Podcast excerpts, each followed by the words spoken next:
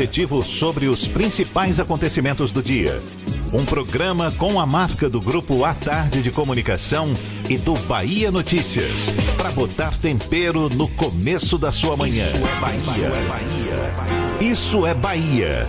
Apresentação: Jefferson Beltrão e Fernando Duarte.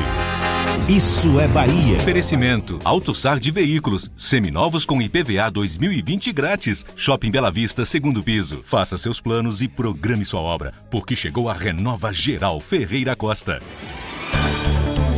Que maravilha! Salve, salve! Bom dia! Seja bem-vindo, seja bem-vinda! Estamos começando mais um Isso é Bahia e vamos aos assuntos que são destaque nesta segunda-feira, 20 de janeiro de 2020. Imprudência: jovem morre enquanto tomava banho de mar no Porto da Barra. Matrícula na rede estadual de ensino começa nesta segunda-feira. Teto salarial de universidades federal e estadual é equiparado. Concurso da PM: provas são realizadas em Salvador e no interior do estado e a abstenção é de 20%. Mesmo com falhas no Enem, governo mantém data do SISU. Prazo para eleitor regularizar título termina no mês de maio. Seu bolso, preço do feijão sobe quase 65% em Salvador.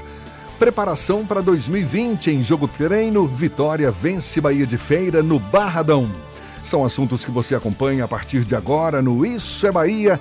Programa, como sempre, e neste começo de semana recheadíssimo de informação, com notícias, bate-papo e comentários para botar tempero no começo da sua manhã. Junto comigo, senhor Fernando Duarte, que adora uma pimenta. Bom dia!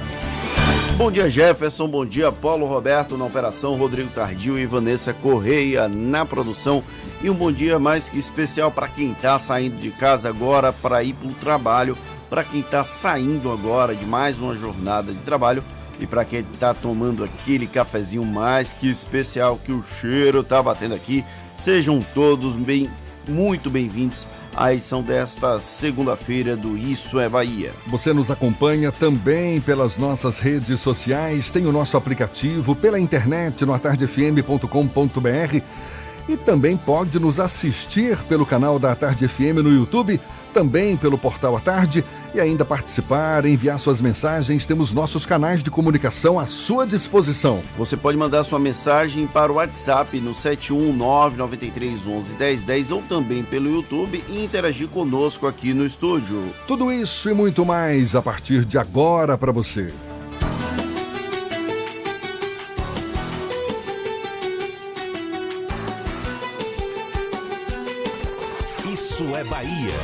Previsão do tempo. Previsão do tempo. Previsão do tempo. Depois de um domingo ensolarado, Salvador amanhece nesta segunda também com muito sol, céu claro, já uma temperatura alta, 26 graus.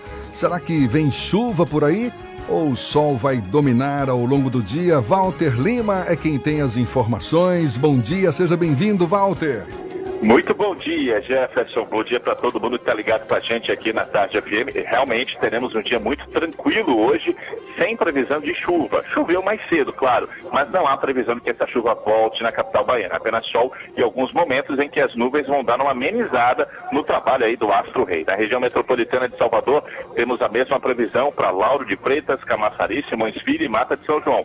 Máxima chega aos 34 graus em Salvador e na região metropolitana. No Recôncavo, Temos uma situação parecida em Salbara, São Felipe, Cachoeira e Cruz das Almas. Só em Nazaré das Farinhas, Jefferson, é que deve chover mais rápido, mas é assim, chuva rápida mesmo. Durante a tarde, a máxima por lá chega aos 32 graus. Novo Corolla GLI 2020 automático à vista por 99.990. Imperdível. Consulte condições. No trânsito, dê sentido à vida. Volto contigo, Jefferson. Valeu, Walter. Obrigado. Agora, 7 e 5 na Tarde FM. Isso é Bahia. Na nota em que comunicou a decisão de demitir o secretário de Cultura Roberto Alvim, Jair Bolsonaro classificou de infeliz o pronunciamento em que o auxiliar dele ecoou palavras de Joseph Goebbels, ex-ministro da propaganda do regime nazista de Adolf Hitler. O episódio, como se sabe, tornou insustentável a permanência dele no governo, conforme palavras também de Bolsonaro. Só que no mesmo dia, pela manhã, isso foi na sexta-feira, Bolsonaro pensava o oposto. Imaginou que seria possível manter o secretário no cargo. Foi preciso convencê-lo do contrário. A demora de Bolsonaro para demitir Roberto Alvim da Secretaria Nacional de Cultura é tema do comentário político de Fernando Duarte. Isso é Bahia. Política. A Tarde FM. O vídeo e a demissão de Roberto Alvim na última sexta-feira fala muito sobre a sociedade brasileira e não apenas sobre o agora ex-secretário nacional de Cultura. Há algum tempo, uma parte dos brasileiros opta pelo silêncio sepulcral quando ouvimos e vemos absurdos vindos daqueles que nutrimos certa simpatia o calo só aperta quando esses discursos pisam nos nossos próprios pés. E aí nasce um problema crônico que estamos pouco preparados para lidar. Alvim só foi demitido porque os limites ultrapassados por ele incomodaram mais do que as minorias ultrajadas diariamente por membros do governo de Jair Bolsonaro. Quando houve a comparação de quilombolas com animais, por exemplo, o mesmo clube hebraica que exigiu a cabeça do ex-secretário Rio. Esse é apenas um dos exemplos dentre os inúmeros já existentes desde o período pré-eleitoral de 2018. Mas até atingir um segmento social com certo poder, muito foi aceito, sob a justificativa de que tudo não passava de arrobos retóricos. Os elementos nazifascistas do ex-secretário de Cultura não, apenas expulsaram algo já implícito. Enquanto as primeiras manifestações contra Alvim começaram, o comportamento de Bolsonaro não foi diferente do esperado. Foi uma fala infeliz até mesmo no momento da demissão. Não, o discurso e as referências foram criminosas.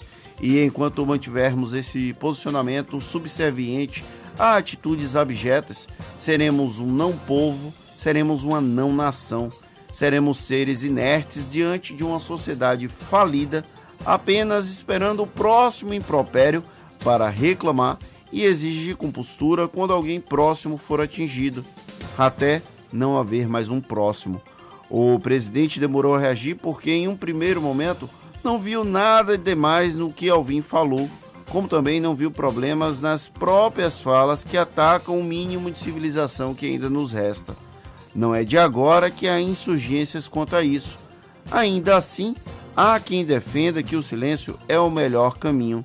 Diferente de quem pensa dessa forma, eu quero continuar sendo uma voz a denunciar tudo que incomoda a mim, que incomoda aqueles que eu sei não ter voz, pois são silenciadas involuntariamente o tempo todo. Esse também é o papel de um jornalista. Abre aspas. Pelo amor de Deus, deixem o governo trabalhar. Fecha aspas. Pelo amor de Deus, deixem o jornalismo trabalhar, porque vem também dele um sopro de esperança de que não é em vão lutar por um Brasil justo, sério e brasileiro. Não esse arremedo de nacionalismo constrangedor alimentado por falsos heróis. Roberto Alvim vai tarde. Faltam muitos outros fascistas escondidos sob falsas máscaras de democratas. Pena que essa limpeza ética dependa de quem não consegue enxergar além do próprio umbigo ou da própria classe de apoiadores. Afinal, só a esquerda é um problema nesse país, não é mesmo? Pois é, depois desse fiasco com o Roberto Alvim, que de fato vai tarde, teve repercussão internacional, inclusive não foi só aqui no Brasil. A ideia do governo agora é de levar um nome de peso, não é? Um nome reconhecido no meio cultural para assumir o posto. Isso nos moldes da indicação de Gilberto Gil para o Ministério da Cultura no governo Lula. E o nome mais cogitado nesse primeiro momento é da atriz Regina Duarte, Fernando. Eu tenho medo de Regina Duarte. Para parafrasear, ela... parafrasear ela em 2002, quando a assumiu. campanha era Lula contra José Serra.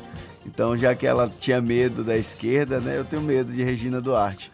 Brincadeiras à parte, eu não sei se ela realmente detém a competência para exigir para essa função.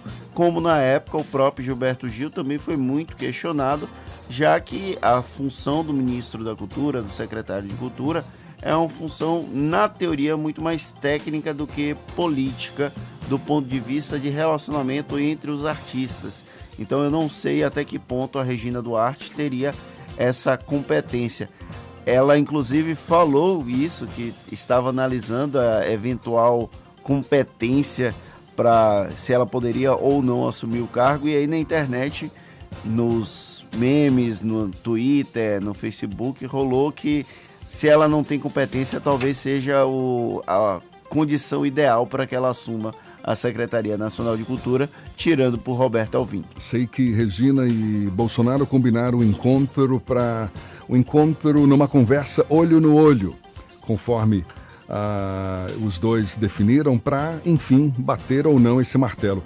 Um segundo nome que aparece é o do ator Carlos Vereza. Caso Regina não aceite, Carlos Vereza vai ser o segundo buscado. A gente conversava aqui nos bastidores, o Carlos Vereza tem uma, um histórico de preparação para lidar com a produção cultural muito maior do que a da própria Regina Duarte.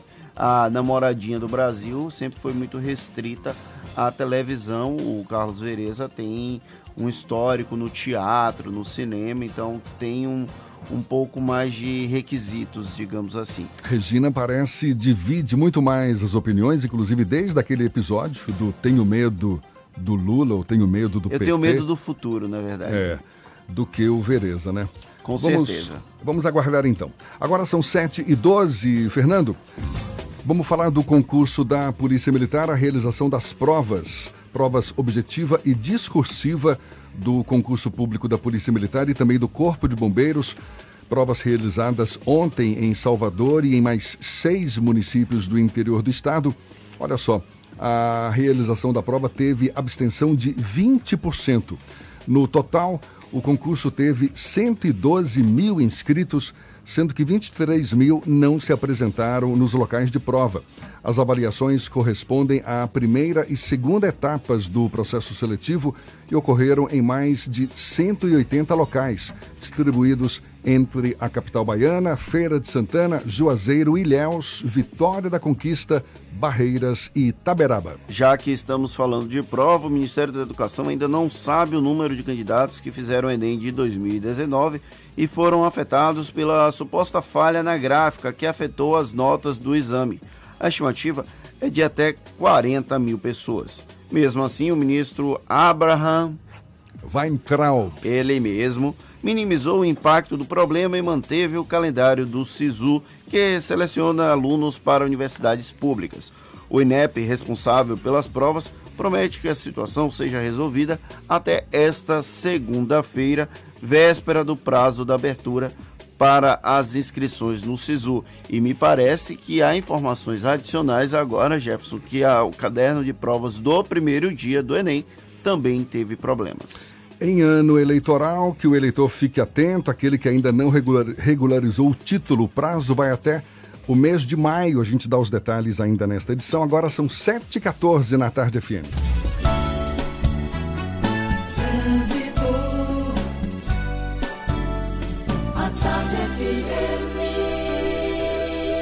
Oferecimento. Monobloco, o pneu mais barato da Bahia a partir de R$ 149,90. O ano virou. Vire a chave de um seminovo Bahia VIP Veículos. Avenida Barros Reis, Retiro. Já estamos sobrevoando a grande Salvador. Cláudia Menezes, nossa repórter aérea, repórter corajosa, ainda na região de Lauro de Freitas, mas já com novidades. Bom dia, Cláudia. Bom dia para você, Jefferson. Bom dia para toda a turma do Isso é Bahia, Fernando Duarte, Paulinho, Targil, toda essa galera linda que está aí no estúdio. Olha, a movimentação em Lauro de Freitas, a gente está acompanhando esse movimento e trânsito bem tranquilo na Estrada do Coco, viu? Somente intensidade nos dois sentidos, principalmente nas imediações ali de um novo shopping em construção. Em outro ponto, se você está na Orla, já corte para a paralela e pegue a Avenida Caribé para chegar no aeroporto. Evite seguir pela Dorival Caymmi, já tem intensidade e lentidão também na Avenida São Cristóvão em direção ao aeroporto. Ansioso e preocupado? Haja Calman. Calman é um calmante fitoterápico para casos de ansiedade e insônia. A vida pede Calman. Se persistirem os sintomas, o médico deverá ser consultado. Volto com você, Jefferson. Obrigado, Cláudia. A Tarde FM de carona com quem ouve e gosta. Ainda nesta edição, informações do jovem que morreu enquanto tomava banho de mar no Porto da Barra.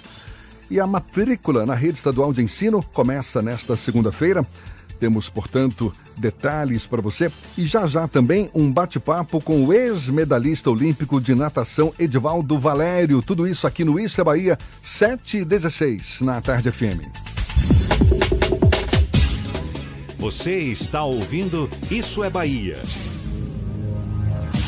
Vem pra Cresalto, vem pra Cresalto. Na Cresalto é 100% de chance de você sair de carro novo. Cronos Drive 1.3 com central multimídia por 54.990 com seu usado na troca. E você ainda ganha todas as vantagens do Clube Cresalto. E mais, todo o estoque de seminovos com preço imbatível. Taxa de 0,89 e transferência grátis. Cresalto é Fiat e Fiat é na Cresalto. Bonocô e Lauro de Freitas. No trânsito de sentido avião. Se o corpo é magro, que a gente quer? Saúde! Coba Vital, presente no dia a dia. Coba Vital, pra toda a sua família, pra melhorar Coba Vital. É um estimulante de apetite para crianças e adultos que desejam crescer e ter o peso adequado. Coba Vital, para aumentar a fome de saúde. Coba Vital é um medicamento. Seu uso pode trazer riscos. Procure o um médico e farmacêutico. Leia a bula. Ter uma agenda cheia não é mais desculpa para deixar de lado a sua saúde. O Hospital Santa Isabel criou o programa My Day. Em até seis horas, você faz o seu check-up com a equipe multidisciplinar e após alguns dias recebe os exames e um programa com orientação médica, nutricional, avaliação do sono e estresse. My Santa Isabel, mais que um check-up, um programa de saúde personalizado. Marque o seu 2203 8100. O ano virou. Chegou a hora de você virar a chave de um seminovo Bahia VIP. Veículos selecionados com descontos de até 5 mil reais. Escolha o brinde. Um ano de garantia ou transferência grátis. Tem SUVs, caminhonetes, sedãs, carros populares e carros premium. Bahia VIP Veículos, Avenida Barros Reis, Retiro. Fone 30455999. Consulte condições. No trânsito, a vida vem primeiro. Monobloco, o pneu mais barato da Bahia. 0800 111 70 80 e a hora certa. A Tarde FM 7 e 18. Você sabia que na Monobloco os pneus velhos deixados pelos clientes podem virar chachim, cadeira e até asfalto? E que a Monobloco apoia o esporte amador e a cultura? E que também na Monobloco uma parte do lucro do serviço do seu carro você pode direcionar para algumas instituições beneficentes? Não sabia? Então se ligue. Monobloco faz tudo de mecânica e tem o pneu mais barato da Bahia. Água de Meninos, Lauro de Freitas e Abrantes. 0800 111 7080. Voltamos a apresentar Isso é Bahia. Um papo claro e objetivo sobre os acontecimentos mais importantes do dia. Agora são 7h19, temos notícias atualizadas que chegam da redação do portal Bahia Notícias. Lucas Arras está a postos, é quem tem as informações. Bom dia, Lucas. Bom dia, Jefferson. Bom dia para quem nos ouve também nessa segunda-feira. O ex-presidente do Vitória e produtor musical Jorginho Sampaio sofreu um infarto e foi hospitalizado em Salvador no último sábado. Jorginho foi presidente do Vitória entre 2006 e 2009. Atualmente é conselheiro do clube. Como produtor musical, Jorginho foi o responsável por agenciar as carreiras de bandas e artistas como Daniela Mercury, Araqueto e a banda Eva quando Ivete Sangalo era vocalista do grupo. E, e lideranças sindicais de todo o Brasil vão se reunir em Salvador entre hoje e amanhã. O encontro tem como objetivo principal a discussão das privatizações. Entre os palestrantes está o novo presidente da CUT Nacional, Sérgio Nobre, além de economistas, secretários de Estado, parlamentares e outros convidados. Eu sou Lucas Arraes, direto da redação do Bahia Notícias para o Isso é Bahia. É com vocês, Jefferson Fernando. Valeu então, Lucas. Muito obrigado. Agora são 7h20. A gente muda de assunto. Nas Olimpíadas de Sydney, em 2000, ele conquistou a medalha de bronze no revezamento 4 por 100 metros livre masculino, ao lado de Gustavo Borges, Fernando Scherer e Carlos Jaime. Hoje, aos 41 anos de idade, coordena a Arena Aquática de Salvador, que funciona no bairro da Pituba. É lá que Edivaldo Valério, o Bala, conduz as atividades de alunos junto a uma equipe de professores especializados. Edivaldo Valério é nosso convidado aqui no é Bahia. Seja bem-vindo, Bala. Bom dia. Bom dia, Jefferson. Bom dia, Fernando. Bom dia aos ouvintes da rádio e o programa Isso é Bahia. Satisfação enorme estar aqui, podendo compartilhar e bater um papo sobre a Arena Aquática Salvador. Prazer todo nosso. Essa arena ela já tem mais de um ano de atividade. Agora você vai completar um ano agora em fevereiro, não é isso? Isso. A arena foi inaugurada no fim de 2018, né, em dezembro de 2018, mas as nossas atividades só se iniciaram com as aulas práticas, de fato, é, em fevereiro de 2019. Então eu tô vou fazer um ano aí já é, trabalhando e ajudando a Prefeitura de Salvador aí a gerir aquele equipamento tão importante para a cidade. Né? Muita gente me pergunta, poxa, tem aquele piscinão ali na Pituba, está aberto ao público? É uma piscina em que todas as pessoas podem ter acesso? Não é bem assim, não é? Exatamente. Como é que funciona aquela piscina ali? É, impo é, importante pontuar justamente isso, né? Quando a gente fala de piscinão, a gente tem um conceito mais de clube, né? E por ser um equipamento público, as pessoas ainda têm uma visão muito é, diferente da nossa realidade. Né? É, a população em si entende que por ser público é, é, é bagunçado, é, pode chegar lá e fazer atividade. Não é bem assim. A Arena Aquática Salvador ela tem um conceito de equipamento esportivo. Nosso objetivo lá é, re, é revelar e fomentar a prática esportiva, além de revelar um futuro e novo campeão. Então, a gente é um trabalho ainda embrionário. Claro que a gente não vai revelar e, e lapidar um, um, grande atleta da noite aqui para o dia. É um trabalho a médio e longo prazo, mas a gente, a gente já começa a colher frutos. É, no ano de 2019 foi um ano de experiência para a Arena Aquática, Arena Aquática Salvador, onde a gente ainda assim obteve resultados significativos. Né? Em dezembro de 2019, há pouco tempo, há um pouco menos de um mês, a gente participou de um campeonato norte-nordeste onde a Arena Aquática Salvador ficou em quarto colocado. Né? Então, é, a gente entende que o ano de, de 2019, por ter sido um ano embrionário, foi um ano que a Arena Aquática Salvador se colocou no cenário esportivo como coadjuvante.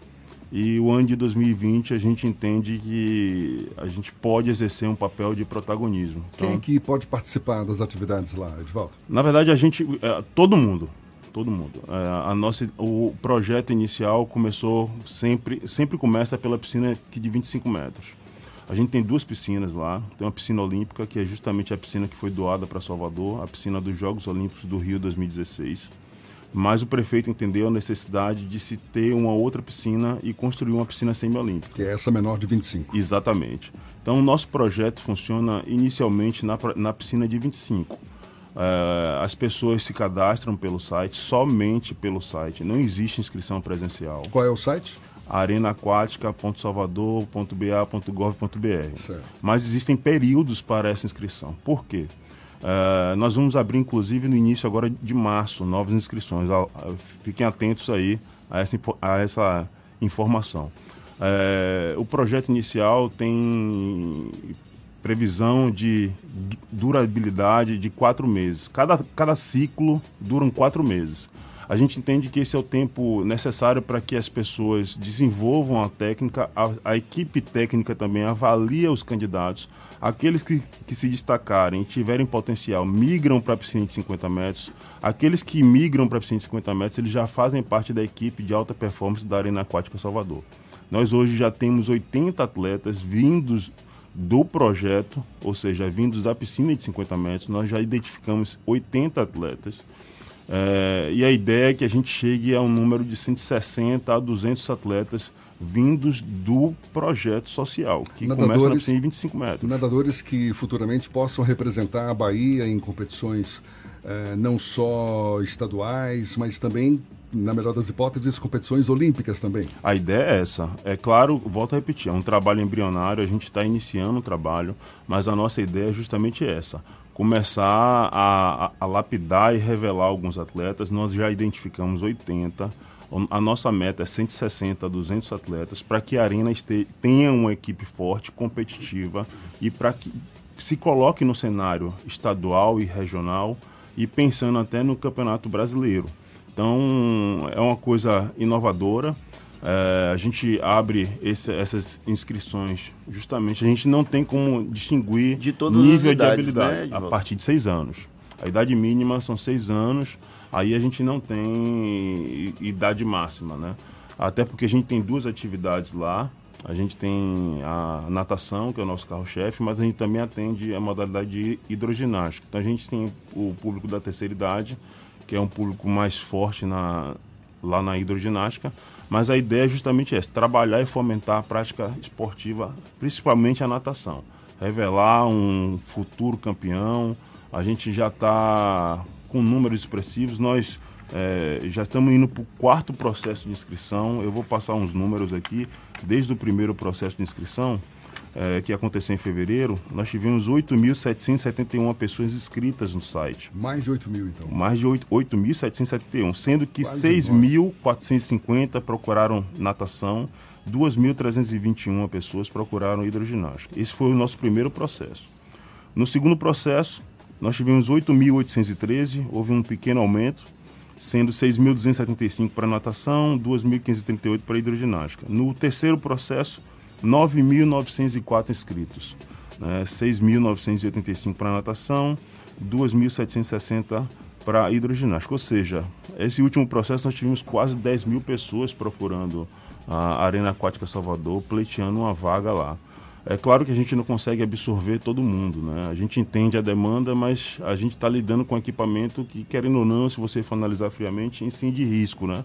No menor vacilo, uma criança pode se afogar e a gente não pode absorver todo mundo. Gostaríamos, mas a gente não tem capacidade para poder absorver todo mundo. Então, a gente ofertou nesse último processo 500 vagas e a ideia é que nesse processo de março agora a gente oferte 1.200 vagas sendo distribuídas em natação e hidroginástica. Atividade gratuita? 0800. Custo zero. A Arena hoje fornece um equipamento de. Primeiro, a estrutura é fantástica. Nós temos estacionamento, segurança, a, a, nós temos a base da Guarda Municipal lá na Arena, nós temos uma base do SAMU lá na Arena, nós temos vestiários, nós temos estacionamento, a localização é excelente. Localização para quem mora no subúrbio, para quem mora na Barra, para quem mora em Itapuã, é, enfim, qualquer um chega facilmente lá. Então é um equipamento realmente de primeira, além da equipe técnica, né? A gente tem uma equipe técnica extremamente qualificada, profissionais renomados aqui no cenário esportivo na Bahia. Então, é, é, e custo zero. A gente tenta o máximo é, ofertar, não digo conforto, mas qualidade na prestação de serviço. Uma pergunta que eu acho que você deve estar até acostumado a responder. Lá em 2000, quando você foi medalhista olímpico, não tinha esse tinha um equipamento similar que era na região ali da Fonte Nova, uma, a piscina olímpica da Bahia que ficou muito tempo fechada. E aí recentemente teve a inauguração da piscina olímpica ali do Bonocô e agora a piscina olímpica aqui da região da Orla. O que poderia ter sido feito é, naquele, nesse período desse vácuo que ficou sem piscina olímpica? Porque Edvaldo Valérios não apareceram nesse período. A gente tem quase 20 anos já que você foi medalhista olímpico e não tivemos medalhistas, é, nadadores baianos competindo nas Olimpíadas. Esse vácuo é, demora para ser de alguma forma ocupado? É, é interessante o, o, questionamento porque eu, quando atleta, eu tinha muita dificuldade de ter realmente é, disponível um equipamento como esse, uma piscina de 50 metros, já que a, principalmente as competições elas são realizadas em, piscina, em piscinas olímpicas, né, de 50 metros. E a gente tem outra questão também importante, que é justamente a dificuldade dos clubes sociais aqui de Salvador. Né? A gente vê muitos clubes sociais fechando suas portas, eh, clubes tradicionais, e em paralelo a isso também os condomínios hoje que sobem, já sobem já com a piscina semiolímpica, né? Então, na realidade da Bahia hoje, falta de segurança e outras questões, é difícil de, de fato você atrair esse aluno ou esse atleta.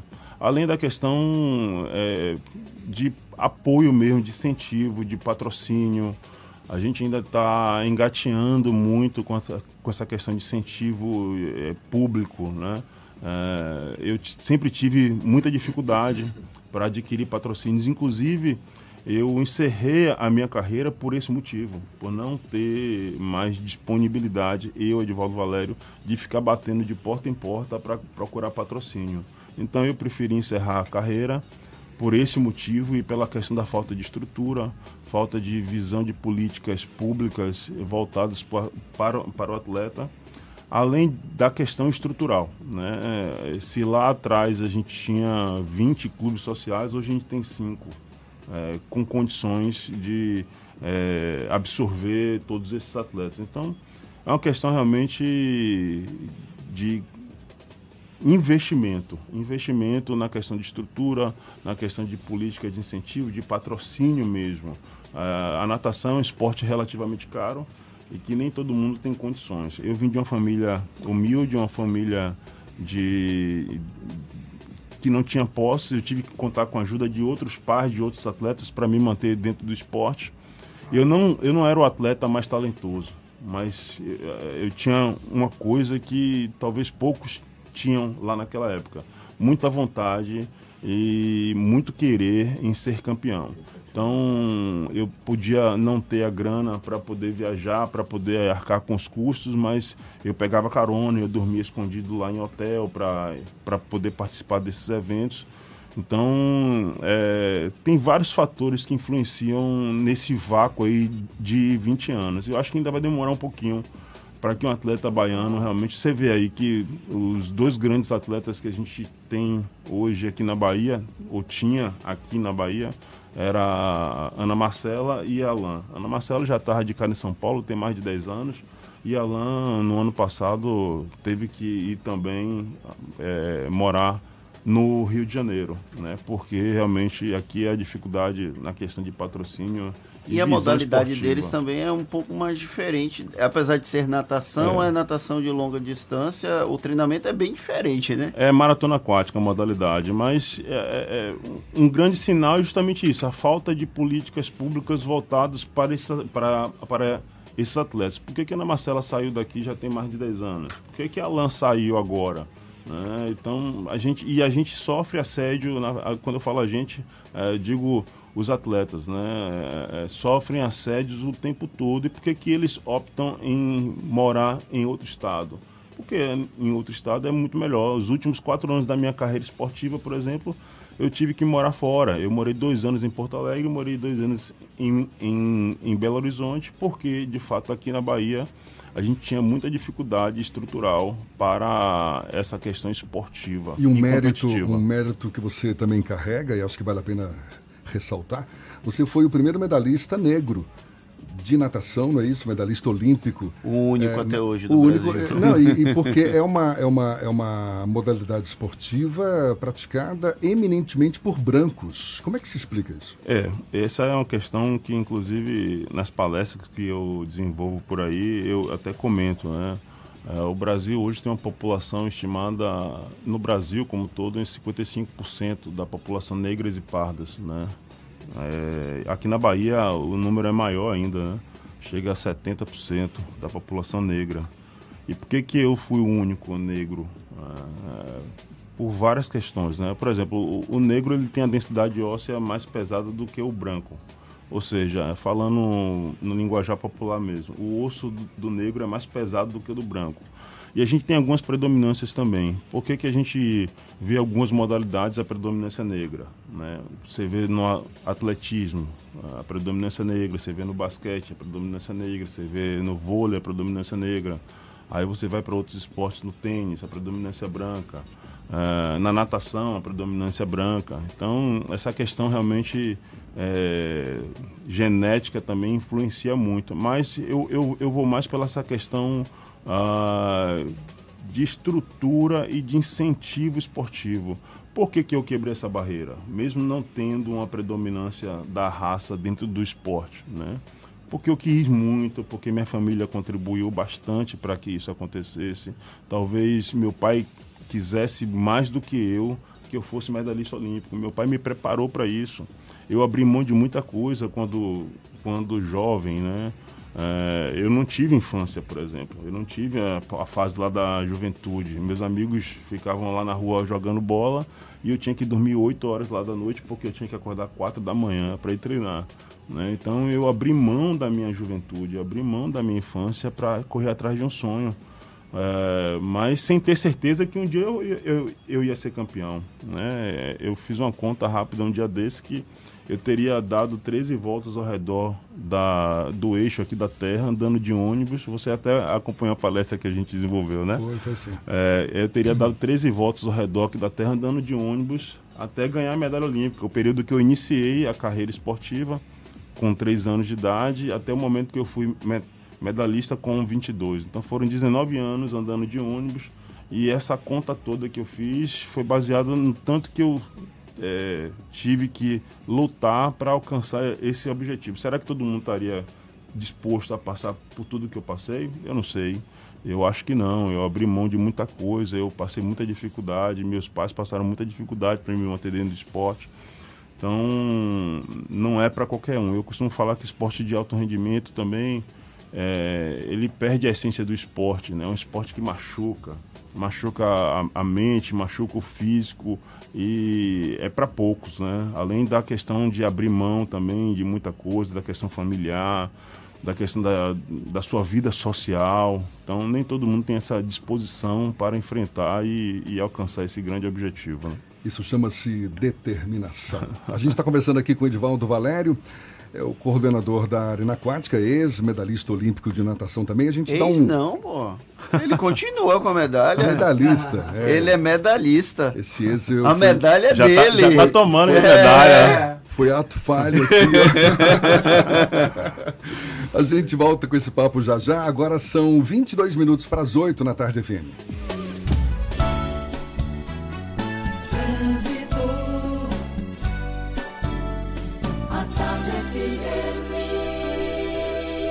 Oferecimento. Monobloco, o pneu mais barato da Bahia a partir de R$ 149,90. O ano virou. Vire a chave de um seminovo Bahia VIP Veículos. Avenida Barros Reis, Retiro. A gente volta a falar com Cláudia Menezes. Tem informações de acidente agora, nesse começo de manhã. É você, Cláudia.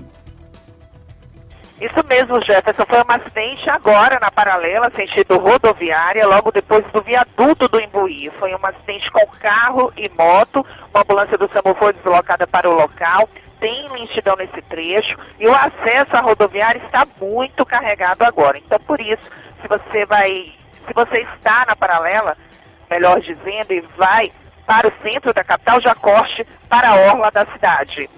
Team Live Ultra Fibra nas férias a diversão de novo, Team Live Ultra Fibra nas férias a diversão em casa está garantida. Acesse teamlive.team.com.br ou ligue para 0800 880 4141 e assine. Contigo, Jefferson.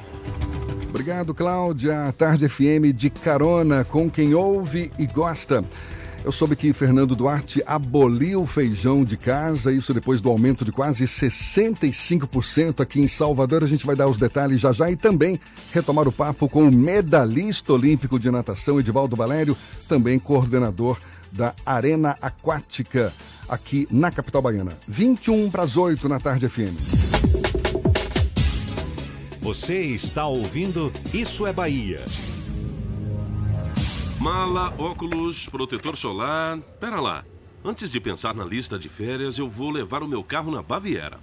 Revisão de férias Baviera, 10% de desconto. Verificação de 30 itens mais ducha grátis. E ainda, alinhamento e balanceamento a partir de R$ 59,90. É só R$ 59,90. Agende já e aproveite. Baviera, Avenida ACM, Iguatemi, 3340-3015. No trânsito dê sentido à vida. Consulte condições. Neste verão você vai se emocionar, se envolver sem sair de casa. É isso mesmo. Com Team Live Ultra Fibra, a diversão em casa está garantida. Aproveite muito conteúdo online de Fox, Esporte Interativo e Cartoon Network e ainda experimente Look por 30 dias. Contratando 150 mega de velocidade, você navega com 300 mega por 12 meses no débito automático. Ligue para 0800 880 4141 ou acesse teamlive.team.com.br. A oferta que você esperava para começar uma faculdade chegou. Agora, na Unime, sua nota do Enem vale bolsa de 50% durante todo o curso. É a melhor condição para você estudar com professores experientes e aprender na prática o que o mercado mais valoriza. Mas aproveite, porque esta oferta vale só para quem se matricular até o dia 26 de janeiro. Consulte condições. Inscreva-se já unime.edu.br. Unime. Todo dia é dia de acreditar. Você sabia que na Monobloco toda a energia elétrica utilizada para consertar o seu carro é captada de placas solares? E que o óleo trocado do seu carro vai para reciclagem para ser refinado novamente? E que na Monobloco os pneus velhos deixados pelos clientes podem virar chachim, cadeira e até asfalto? Não sabia? Então se ligue. Monobloco faz tudo de mecânica e tem o pneu mais barato da Bahia. Água de Meninos, Lauro de Freitas e Abrantes. 0800 111 7080. O ano virou. Thank you. Chegou a hora de você virar a chave de um seminovo Bahia VIP. Descontos de até 5 mil, um ano de garantia ou transferência grátis. Bahia VIP Veículos, Avenida Barros Reis, Retiro. Consulte condições no trânsito, a vida vem primeiro. Central Papelaria, os melhores preços e a maior variedade em material escolar e escritório da Bahia e a hora certa. Agora faltam 20 minutos para as 8 horas. A Tarde FM, quem ouve gosta. Um bom dia para você. A maior variedade em material escolar e preço baixo está na Central Papelaria. Mochila de costas a partir de R$ 29,90. Mochila com rodinha mais lancheira a partir de R$ 99,99. Lápis de cor compacto Nelpen por apenas R$ 5,49. Hidrocor compacto Nelpen somente R$ 5,99. Aceitamos todos os cartões e para te atender ainda melhor, a Central Papelaria dobrou o tamanho da loja e do estacionamento. Central Papelaria, a maior variedade em material escolar da Bahia. Lauro de Freitas 3369 9000. Voltamos a apresentar Isso é Bahia. Um papo claro e objetivo sobre os acontecimentos mais importantes do dia. 7h42, seguimos juntos pela Tarde FM e agora dando um pulo na redação do Portal à Tarde. Thaís Seixas tem novidades pra gente. Bom dia, Thaís. Oi, Jefferson, bom dia. Bom dia, Fernanda, e a você que acompanha o Isso é Bahia. Olha só, o prazo para envio de questionamentos sobre as notas do Exame Nacional do Ensino Médio termina logo mais às 10 da manhã. O alerta foi feito pelo Instituto Nacional de Estudos e Pesquisas Educacionais Anísio Teixeira, o INEP, por meio da página oficial no Twitter. Os estudantes interessados em enviar os recursos devem fazer a solicitação por meio do e-mail enem2019.inep.gov.br. Repetindo, enem2019.inep.gov.br www.gov.br, informando o nome completo e o número do CPF. Segundo o INEP, esse canal de comunicação vai expirar às 10 horas para que o Instituto tenha tempo de conferir todos os pedidos até o fim do dia de hoje, quando os resultados finais serão divulgados. E olha só, o Portal à Tarde dá continuidade à série de entrevistas com os pré-candidatos à Prefeitura de Salvador nas eleições de 2020. Hoje você confere o bate-papo com o secretário municipal de Saúde e deputado estadual licenciado, Léo Prates. Ele está em conversa avançada para se filiar ao PDT, partido que atualmente integra a base do governador Rui Costa na Bahia. Em entrevista, Léo Prates explica que a ida ao PDT depende ainda da Justiça Eleitoral. E, além disso, ele cita o líder negro Martin Luther King para tra tratar das desigualdades sociais da capital baiana. A entrevista completa e outras notícias você confere aqui no portal à tarde, atarde.com.br. Volto com você, Jefferson.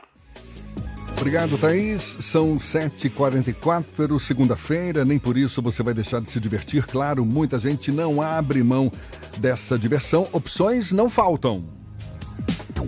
Shows, dança, teatro, música, diversão. Ouça agora as dicas da Marcita com Márcia Moreira. Olá, vamos às dicas para esta segunda-feira. O Grupo Harmonia retoma a apresentação que já ficou conhecida como a melhor segunda-feira do mundo. O show de hoje, além de Xande como anfitrião, terá a participação de Saulo, Durval Leles e Tomate. Hoje, às 8 da noite, no Wet n Wild, na Paralela, ingressos a partir de 40 reais. O projeto Segundas do Chorinho apresenta mais uma edição da Roda dos Amigos Chorões, com Júlio Caldas no bandolim, Eduardo Brandão no violão sete cordas, Daniel Neto no acordeon Raul Pitanga na percuteria, além de convidados especiais. No repertório, clássicos do choro e da MPB. Hoje, às 8 da noite, na varanda do SESI Rio Vermelho, cover de 20 reais.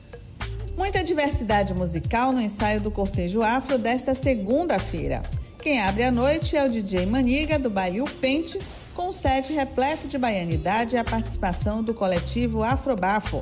A noite conta ainda com a participação da cantora do recôncavo baiano Suede Nunes e do cantor Dan Black. Tudo isso misturado à sonoridade do próprio Cortejo Afro. Hoje, às 8 da noite, no Largo Quincas Berro d'Água, no Pelourinho, ingressos a 60 e 30 reais. Outras dicas você acompanha no meu Instagram, Dicas da Marcita. Beijos e boa diversão. Isso é Bahia. Apresentação: Jefferson Beltrão e Fernando Duarte. A Tarde FM. Quem ouve, gosta. Estamos de volta, são 7h46 e a gente retoma o papo com Edvaldo Valério, medalhista olímpico de natação e atualmente coordenador da Arena Aquática, aqui em Salvador, no bairro da Pituba. A gente falava agora há pouco de determinação, não é, Edvaldo? Inclusive você relatava a sua história até se tornar medalhista olímpico, ou seja, não foi um, um caminho fácil.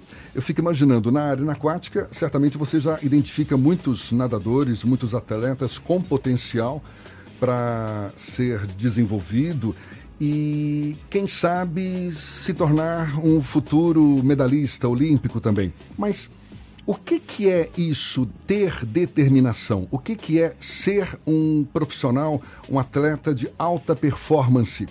Tem que abrir mão de muita coisa. Bom, eu, eu costumo carregar uma palavra até nos dias atuais é, que me ajudou e me ajuda bastante, que é disciplina. É, quando eu desenvolvo palestras em, em, escolas, que eu encontro um público é, jovem, eu costumo falar que e, e, fazer um comparativo com essa palavra e com que a, a vivência dele, né? Por exemplo, uh, quando eu era atleta, é, muitas vezes é, eu encontrava a piscina gelada é, e eu tinha que treinar de madrugada. E não queria sair lá da cama, queria ficar enrolado lá no edredom, chovendo, e como é que vai treinar? Né? Mas eu, tinha, eu sabia que eu tinha que ir treinar porque, primeiro, meu treinador já estava lá me esperando e eu não, eu não poderia faltar com esse respeito com ele. Né? Então eu tinha que ir, mesmo não querendo, mesmo querendo ficar lá na cama, eu tinha que ir. Então, disciplina é extremamente, foi extremamente importante e é importante para minha para minha vida hoje. Que eu tenho um conceito muito claro quanto a essa palavra, que é você saber o que você tem que fazer, mesmo quando você não tem vontade de fazer. Né? Então, naqueles momentos que você está em casa, na marisia, ou cansado, ou sem vontade, você tem que pensar, pô, eu não, eu não quero fazer, eu estou sem vontade de fazer aquilo, mas eu sei que eu preciso fazer. É igual o menino lá na escola. Ele, muitos até odeiam, odeiam não, né? É uma palavra até forte. Mas não gostam de estudar, não gostam de fazer prova. Mas eles sabem que eles precisam fazer a prova para passar de ano, né? É a mesma coisa. Então, o que me ajudou muito na carreira esportiva foi justamente essa, essa palavra. E essa palavra fez uma diferença absurda. Porque enquanto meus adversários não, não queriam treinar em momentos como esse, eu estava lá treinando. Né? Então eu treinava de domingo a domingo, eu treinava duas vezes por dia, às vezes três vezes por dia. Então muitas vezes eu não queria fazer, mas eu fiz e fui recompensado por isso. Então abri mão da minha juventude, mas valeu a pena. Né? Hoje eu estou aqui podendo compartilhar um pouquinho da minha história, da minha trajetória esportiva é, em função do que eu fiz lá atrás, né? Então, é essa mensagem que eu deixo para os meninos hoje que fazem atividade lá na arena. E muitas vezes o pai quer mais do que o menino até, e aí eu tento bater um papo, tento explicar a minha história, a minha trajetória. Claro que nem todo mundo vai ser um Edvaldo Valério ou vai chegar nesse, nesse momento, mas a nossa missão é justamente essa é, pavimentar o caminho para que ele trilhe e realmente busque esses, esses objetivos que é só dele, né? Ele sabe o que, é que ele quer para ele. Você tem noção de quantos quilômetros você já nadou na sua vida? Rapaz, nadar não, mas andar de ônibus eu já fiz a, eu, eu já fiz a conta. Eu teria dado 13 voltas ao redor da Terra andando de ônibus. 13 né? voltas? Andando rapaz. de ônibus, de ônibus, até ganhar a medalha olímpica. Então, é, mas se for contar aí, porque eu treinava, eu treinava 10 km por dia, é, às vezes 15, às vezes 20 até, dependendo lá do período, né? Você nada hoje ainda? Jefferson, eu tô tentando. eu tô tentando, porque eu, eu, eu nadei durante quase 30 anos, assim. Eu comecei a nadar com 3 anos de idade, nadei até os 32 como eu falei lá atrás, né, o esporte de alta performance ele não, ele, ele não é esporte na sua essência. Ele machuca, ele machuca a mente, machuca o corpo mesmo. Tenho sofrido durante muitos anos. E, e, depois que eu parei, com 32 anos de idade, inclusive fiquei uns 5 anos sem cair na piscina. É quase 10 anos então que você está é, parado. É, parado. Mas eu fiquei uns 5 anos sem cair na piscina. Quando eu ia para confraternização de, de amigos que eram em sítio ou em casa que tinha piscina. As pessoas se esbaldando lá na piscina, me chamando, bora, bora. Eu falei, que nada, bicho. Vai, vai você, se diverte. Então eu parei mesmo de piscina durante cinco anos. Hoje eu estou tentando buscar alguma modalidade esportiva, né? Hoje eu estou correndo, estou aproveitando o equipamento lá que, é, que fica lá na orla. Estou correndo, estou tentando nadar, nado duas vezes por semana mas aquela questão de voltar a ser um atleta, eu ter uma rotina, isso para mim hoje está sendo muito desgastante. Mas eu sei da minha necessidade de fazer uma atividade física, eu não posso ficar sedentário, né? Pelo menos a natação está aí é. à, à, à sua disposição. Eu queria só que você reforçasse, agora em março vão ser abertas novas inscrições para a Arena Aquática. Isso. Então, por favor, repete para a gente deixar bem claro. Você ouvinte aí, fique ligado, no dia, entre os dias 2 e 6 de março, a gente abre as inscrições. Se você tiver qualquer dificuldade, entra no Google, joga Arena Aquática Salvador, que você vai achar o site lá da Arena. É, do dia 2 ao dia 6 de março, então a gente abre as inscrições. No dia 9 a gente faz o sorteio eletrônico.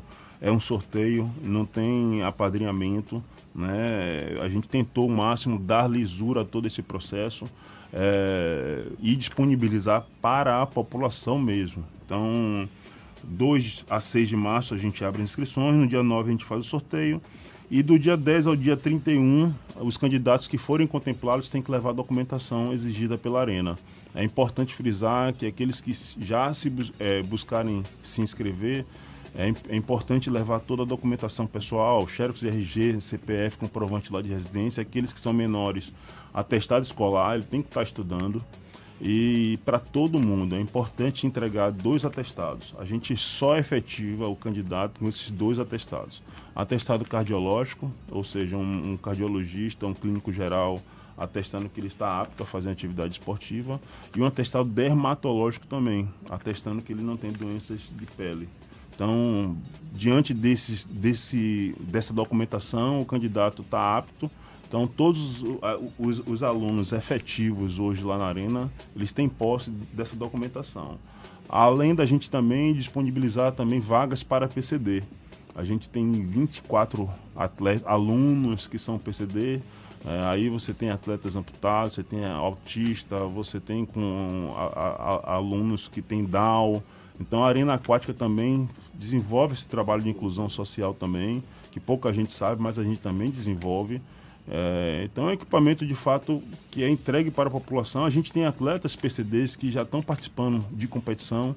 É, então a gente está buscando de fato é, se colocar no cenário esportivo, além, em paralelo a isso, desenvolver um trabalho social também. Maravilha, parabéns Edvaldo, muito obrigado. Edivaldo Valério, coordenador da Arena Aquática de Salvador, medalhista olímpico de natação, levando esse papo conosco aqui no Issa Bahia. Muito bom, muito obrigado mais uma vez e um bom dia para você. Só para reforçar aqui, Jefferson, um minutinho só. Eu tô com um ouvinte aqui, eu tô ao vivo aqui também, aqui, aqui no meu Instagram, fazendo uma transmissão, só para reforçar o que tô dizendo. Um, um, um pai aqui chamado Itamar. Eu vou é, falar o que ele escreveu aqui. Eu agradeço sempre a Arena por meu filho autista tá, tá. Não sabia nada e já está começando a bater as pernas. Olha, né? o pai Itamar. Valeu, Itamar. Valeu, Itamar. Muito obrigado pela audiência também. Edivaldo, abraço forte para você. São 7h55 aqui na Tarde FM. Isso é Bahia. Economia. A Tarde FM. Bom dia, Jefferson. Bom dia, Fernando. Bom dia, ouvintes da Rádio A Tarde FM. Na semana passada, o Bovespa fechou com alta de 2,58% a 118.500 pontos. Já o dólar também subiu, agora 1,50%, sendo negociado a R$ 4,16. Como destaque de alta, tivemos ações da Via Varejo, que subiram 17%. E como destaque de queda, tivemos como destaque as ações da Rumo Logística, que caíram 5%. O destaque nas notícias internacionais da semana passada foi o acordo da fase 1 entre Estados Unidos e China. Tivemos também o início dos balanços dos Estados Unidos, com melhora nos lucros e dados corporativos da economia chinesa. No Brasil, de dados relevantes, tivemos vendas no varejo, índice de atividade econômica do Banco Central e produção industrial abaixo do esperado, o que deve levar o governo a reduzir ainda mais os juros.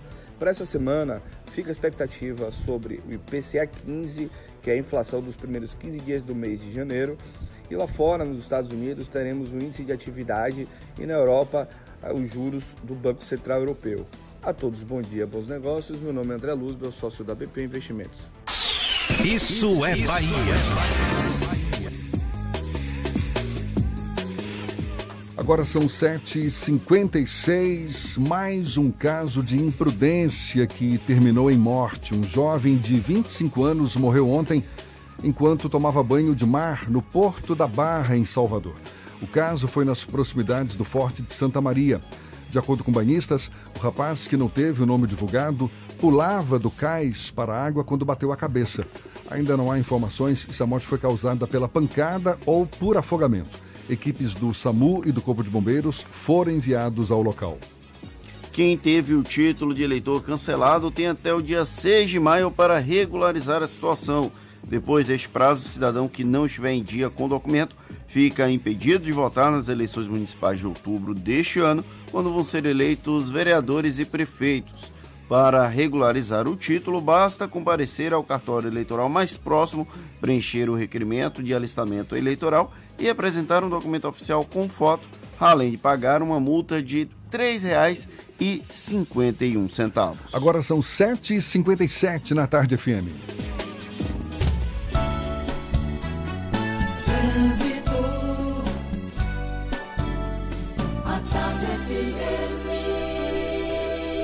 Oferecimento. Monobloco, o pneu mais barato da Bahia a partir de R$ 149,90. O ano virou. Vire a chave de um seminovo Bahia VIP Veículos. Avenida Barros Reis, Retiro. A gente volta a falar com Cláudia Menezes, que tem informações de um novo acidente. É você, Cláudia. Jefferson, foi um acidente na BR-324, no sentido Salvador, nas imediações de Valéria. Foi um engavetamento com dois carros, uma ambulância, tem ainda um caminhão no acostamento. Pode ser que esteja envolvido nesse acidente. Trânsito muito carregado na rodovia nesse trecho. Se você vai sair de Simões Filho, tem um dica, já corte na CIA Aeroporto para chegar na região do aeroporto. Depois você pode seguir pela orla para chegar no centro da capital. Team Live Ultra Fibra. Nas férias, a diversão em casa está garantida. Acesse teamlive.team.com.br ou ligue para 0800 880 4141 e assine. É contigo, Jefferson. Obrigado, Cláudia. Tarde FM de carona com quem ouve e gosta. Intervalo e a gente volta para falar para toda a Bahia. É um instante só. Você está ouvindo Isso é Bahia. O ano virou. Chegou a hora de você virar a chave de um seminovo Bahia VIP. Descontos de até 5 mil, um ano de garantia ou transferência grátis. Bahia VIP Veículos, Avenida Barros Reis, Retiro. Consulte condições no trânsito, a vida vem primeiro. Petra é a cerveja puro malte para todos os momentos. Todos mesmo, do barzinho que seus amigos marcaram até você inventar uma desculpa para ficar em casa assistindo a uma série. Petra, cerveja como cerveja deve ser. Vai, risca logo. Será que a gente vai ganhar? Claro! Nessa promoção todo mundo ganha. Olha só, 90% de desconto. Surpresa premiada Pague Menos. Cada 70 reais vale uma riscadinha para ganhar descontos de até 90%. E ainda concorrer a um carro zero quilômetro. Nessa promoção, todo mundo ganha. Surpresa premiada Pague Menos. Viva plenamente. Se o corpo é magro, se o músculo é fraco, o que a gente quer? Saúde! O que a gente quer? Saúde! Coba Vital, presente no dia a dia. Coba Vital, pra toda a sua família, pra melhorar Vital. Coba Vital é um estimulante de apetite para crianças e adultos que desejam crescer e ter o peso adequado. Coba Vital, para aumentar a fome de saúde. Coba Vital é um medicamento. Seu uso pode trazer riscos. Procure o médico e o farmacêutico. Leia a bula. Visitar o parque da Turma da Mônica é minha diversão favorita nas férias. Eu chamo meus amigos e a gente se diverte em vários brinquedos. Junto com a Mônica, o Cebolinha, o Cascão, a Magali e toda a turma do bairro do Limoeiro. Só falta você nessa aventura. De 2 de janeiro a 1 de fevereiro, na Praça de Eventos do Center Lapa, no primeiro piso. Não esqueça, a entrada é gratuita. Shopping Center Lapa faz parte da sua vida. E atenção, a Chevrolet que mais cresce em Salvador vai fazer tudo para você sair de carro novo. Novo Onix Turbo 2020 automático de 56.990 por 55.590. S10 LT Diesel 2020 com 33 mil reais de desconto. E seminovos com tanque cheio, mais IPVA 2020 ou transferência grátis. Colômbia, a Chevrolet que mais cresce em Salvador. Avenida Luiz Eduardo. Em breve também no Iguatemi. 3404-2010. No trânsito dê sentido à vida. Consulte condições.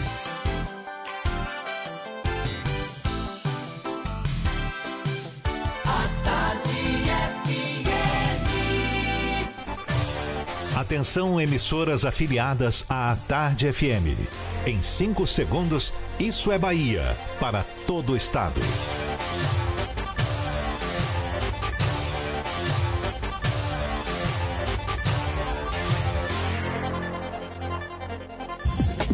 No ar, isso é Bahia. Informação com a marca do Grupo A Tarde e do Bahia Notícias. Política, segurança, saúde, cidadania. Isso é Bahia. Apresentação: Jefferson Beltrão e Fernando Duarte. A Tarde FM. Quem ouve, gosta. Que maravilha! Salve, salve! Bom dia! Seja bem-vindo, seja bem-vinda! A partir de agora, Isso é Bahia, em rede com emissoras de todas as regiões do estado. E vamos aos assuntos que são destaque nesta segunda-feira, 20 de janeiro de 2020. Matrícula na rede estadual de ensino começa nesta segunda-feira. Teto salarial de universidades federal e estadual é equiparado. Estiagem, governo reconhece situação de emergência em Ribeira do Pombal. Monitor aponta aumento da gravidade da seca e da área com fenômeno na Bahia. Polícia encontra explosivos no sudoeste baiano e suspeito morre em confronto com PMs. Seu bolso, preço do feijão sobe quase 65% em Salvador. Preparação para 2020 em jogo treino, Vitória vence Bahia de Feira no Barradão. Isso é Bahia, um programa recheado de informação com notícias, bate-papo e comentários para botar tempero no começo da sua manhã. Junto comigo, todo temperado, seu Fernando Duarte. Bom dia! Bom dia, Jefferson. Bom dia, Paulo Roberto na operação, Rodrigo Tardio e Rafael Santana na produção. E um bom dia mais que especial para as nossas queridas emissoras parceiras e afiliadas.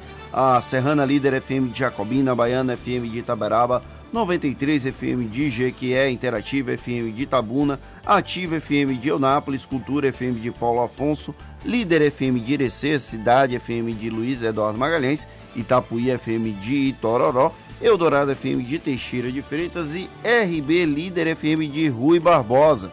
Sejam todos muito bem-vindos a mais uma edição do Isso é Bahia. Maravilha, você nos acompanha também pelas nossas redes sociais, pelo nosso aplicativo, pela internet no atardefm.com.br. Também pode nos assistir, ó e nós aqui, pelo canal da Tarde FM no YouTube ou pelo portal A Tarde. E claro, participar, enviar suas mensagens por onde, Fernando? Pelo WhatsApp no 71993111010 ou também pelo YouTube. Mande a sua mensagem e interaja conosco aqui no estúdio. Tudo isso e muito mais a partir de agora para você.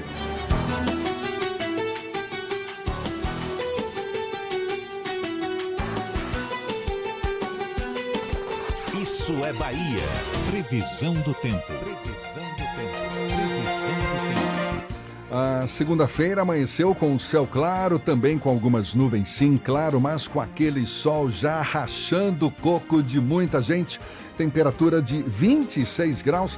Walter Lima já tinha nos antecipado mais cedo que deve prevalecer esse sol ao longo do dia. E no interior do estado, seu Walter, vai ter chuva, vai ter sol, vai ter estiagem, vai ter o quê? Bom dia mais uma vez.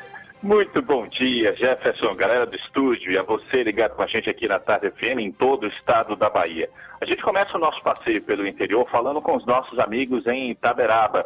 Já que eu falei que em Salvador, região metropolitana e recôncavo, não há previsão de chuva, na Chapada temos chuva sim ao longo do dia, mas nada que traga transtornos, tá? Mas é bom sair com o seu guarda-chuva para resolver as coisas que precisa. Apesar da água que virá do céu, o calor não vai dar desconto, máxima de 33 graus. Aí a gente desce para o extremo sul, vamos ali para Eunápolis, dando um bom dia para todo mundo que está aí na região, na nossa companhia. Temos previsão de chuva rápida e leve no fim do dia, máxima de 32 graus. Agora, Jefferson, muita gente perguntando aqui na Tarde FM sobre a tempestade que está caindo no Espírito Santo, se vai chegar à Bahia. Olha só, em Itabatã, que é o último município ali, você descendo pela BR-101 para chegar até o Espírito Santo, e em Teixeira de Freitas, onde nossos amigos também acompanham o Isso é Bahia, há previsão de chuva, com um pouco mais de intensidade à tarde, mas nada que se compare ao dilúvio que afetou muitas cidades dos nossos vizinhos capixabas. Agora, no extremo oeste, viu, Jefferson, em Luiz Eduardo Magalhães e regiões vizinhas, há previsão de chuva com relâmpagos a partir do final da manhã e ao longo da tarde. Muito cuidado ao sair de casa. My Day Santa Isabel, mais que um check-up, um programa de saúde personalizado. Marque o seu, 2203-8100. Volto contigo, Jefferson. Tá dado o recado, valeu Walter, muito obrigado. Agora são os 8 e 7 na tarde FM. Isso é Bahia. Aqui também a gente fala de política nacional, claro. O presidente Jair Bolsonaro sancionou sem vetos o orçamento de 2020, que inclui o fundo eleitoral de 2 bilhões de reais para ser utilizado nas eleições municipais de outubro. Com a sanção do orçamento mais o fundo eleitoral, o presidente está sendo chamado de traidor nas redes sociais, até por internautas de direita que costumavam apoiar o governo.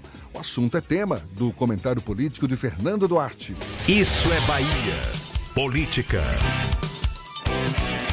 A Tarde FM. Após simular que poderia vetar os recursos para o fundo eleitoral, o presidente Jair Bolsonaro sancionou o orçamento sem nenhuma alteração no texto aprovado pelo Congresso Nacional. Ou seja, tudo continuou como dantes no quartel de Abrantes. Desde a discussão do orçamento, ainda na Câmara, houve um embate se a cifra aumentaria ou não. Os deputados chegaram a sinalizar que o valor subiria de 2 bilhões de reais para 3,8 bilhões de reais houve pressão, inclusive do próprio Bolsonaro, para que o montante não subisse. O Congresso então manteve o valor encaminhado pelo Executivo e previsto na legislação.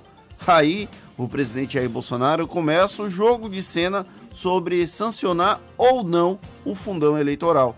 O chefe do Executivo chegou a criar a teoria conspiratória de que um eventual veto configuraria improbidade administrativa, uma mentira, mas repetida algumas vezes, se tornou verdade para uma parcela da população. Na sexta-feira, saiu finalmente o anúncio de que a sanção da peça orçamentária da União sairia com 2 bilhões de reais do fundo para as eleições de 2020. E aí é bom fazer um parêntese: existe o fundo eleitoral, que existe apenas em anos de eleição, e existe o fundo partidário, que é aquele que, independente de eleição ou não, os partidos vão ter acesso. Após a divulgação da informação, o presidente foi chamado de traidor por parte do eleitorado mais radical dele. E aí, para amenizar, Bolsonaro teve o discurso que nem sempre sanciona, sanciona tudo o que quer ou veta tudo que gostaria. Uma desculpa esfarrapada no âmbito político, já que a ideia do veto partiu dele mesmo, tal qual a hipótese de improbidade administrativa com esse eventual veto. E aí nasce a cereja do bolo da desculpa. A Aliança pelo Brasil não vai usar o fundo eleitoral. Então vamos conversar sobre isso. O futuro partido do presidente corre o risco de não vingar para as eleições de 2020.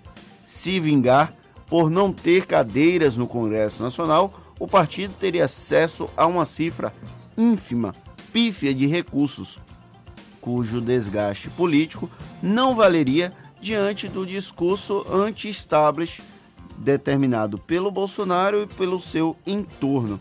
Os futuros deputados filiados ao Aliança pelo Brasil ainda precisariam brigar na justiça para garantir esse naco de dinheiro, o que inviabiliza qualquer grana para o pleito de outubro.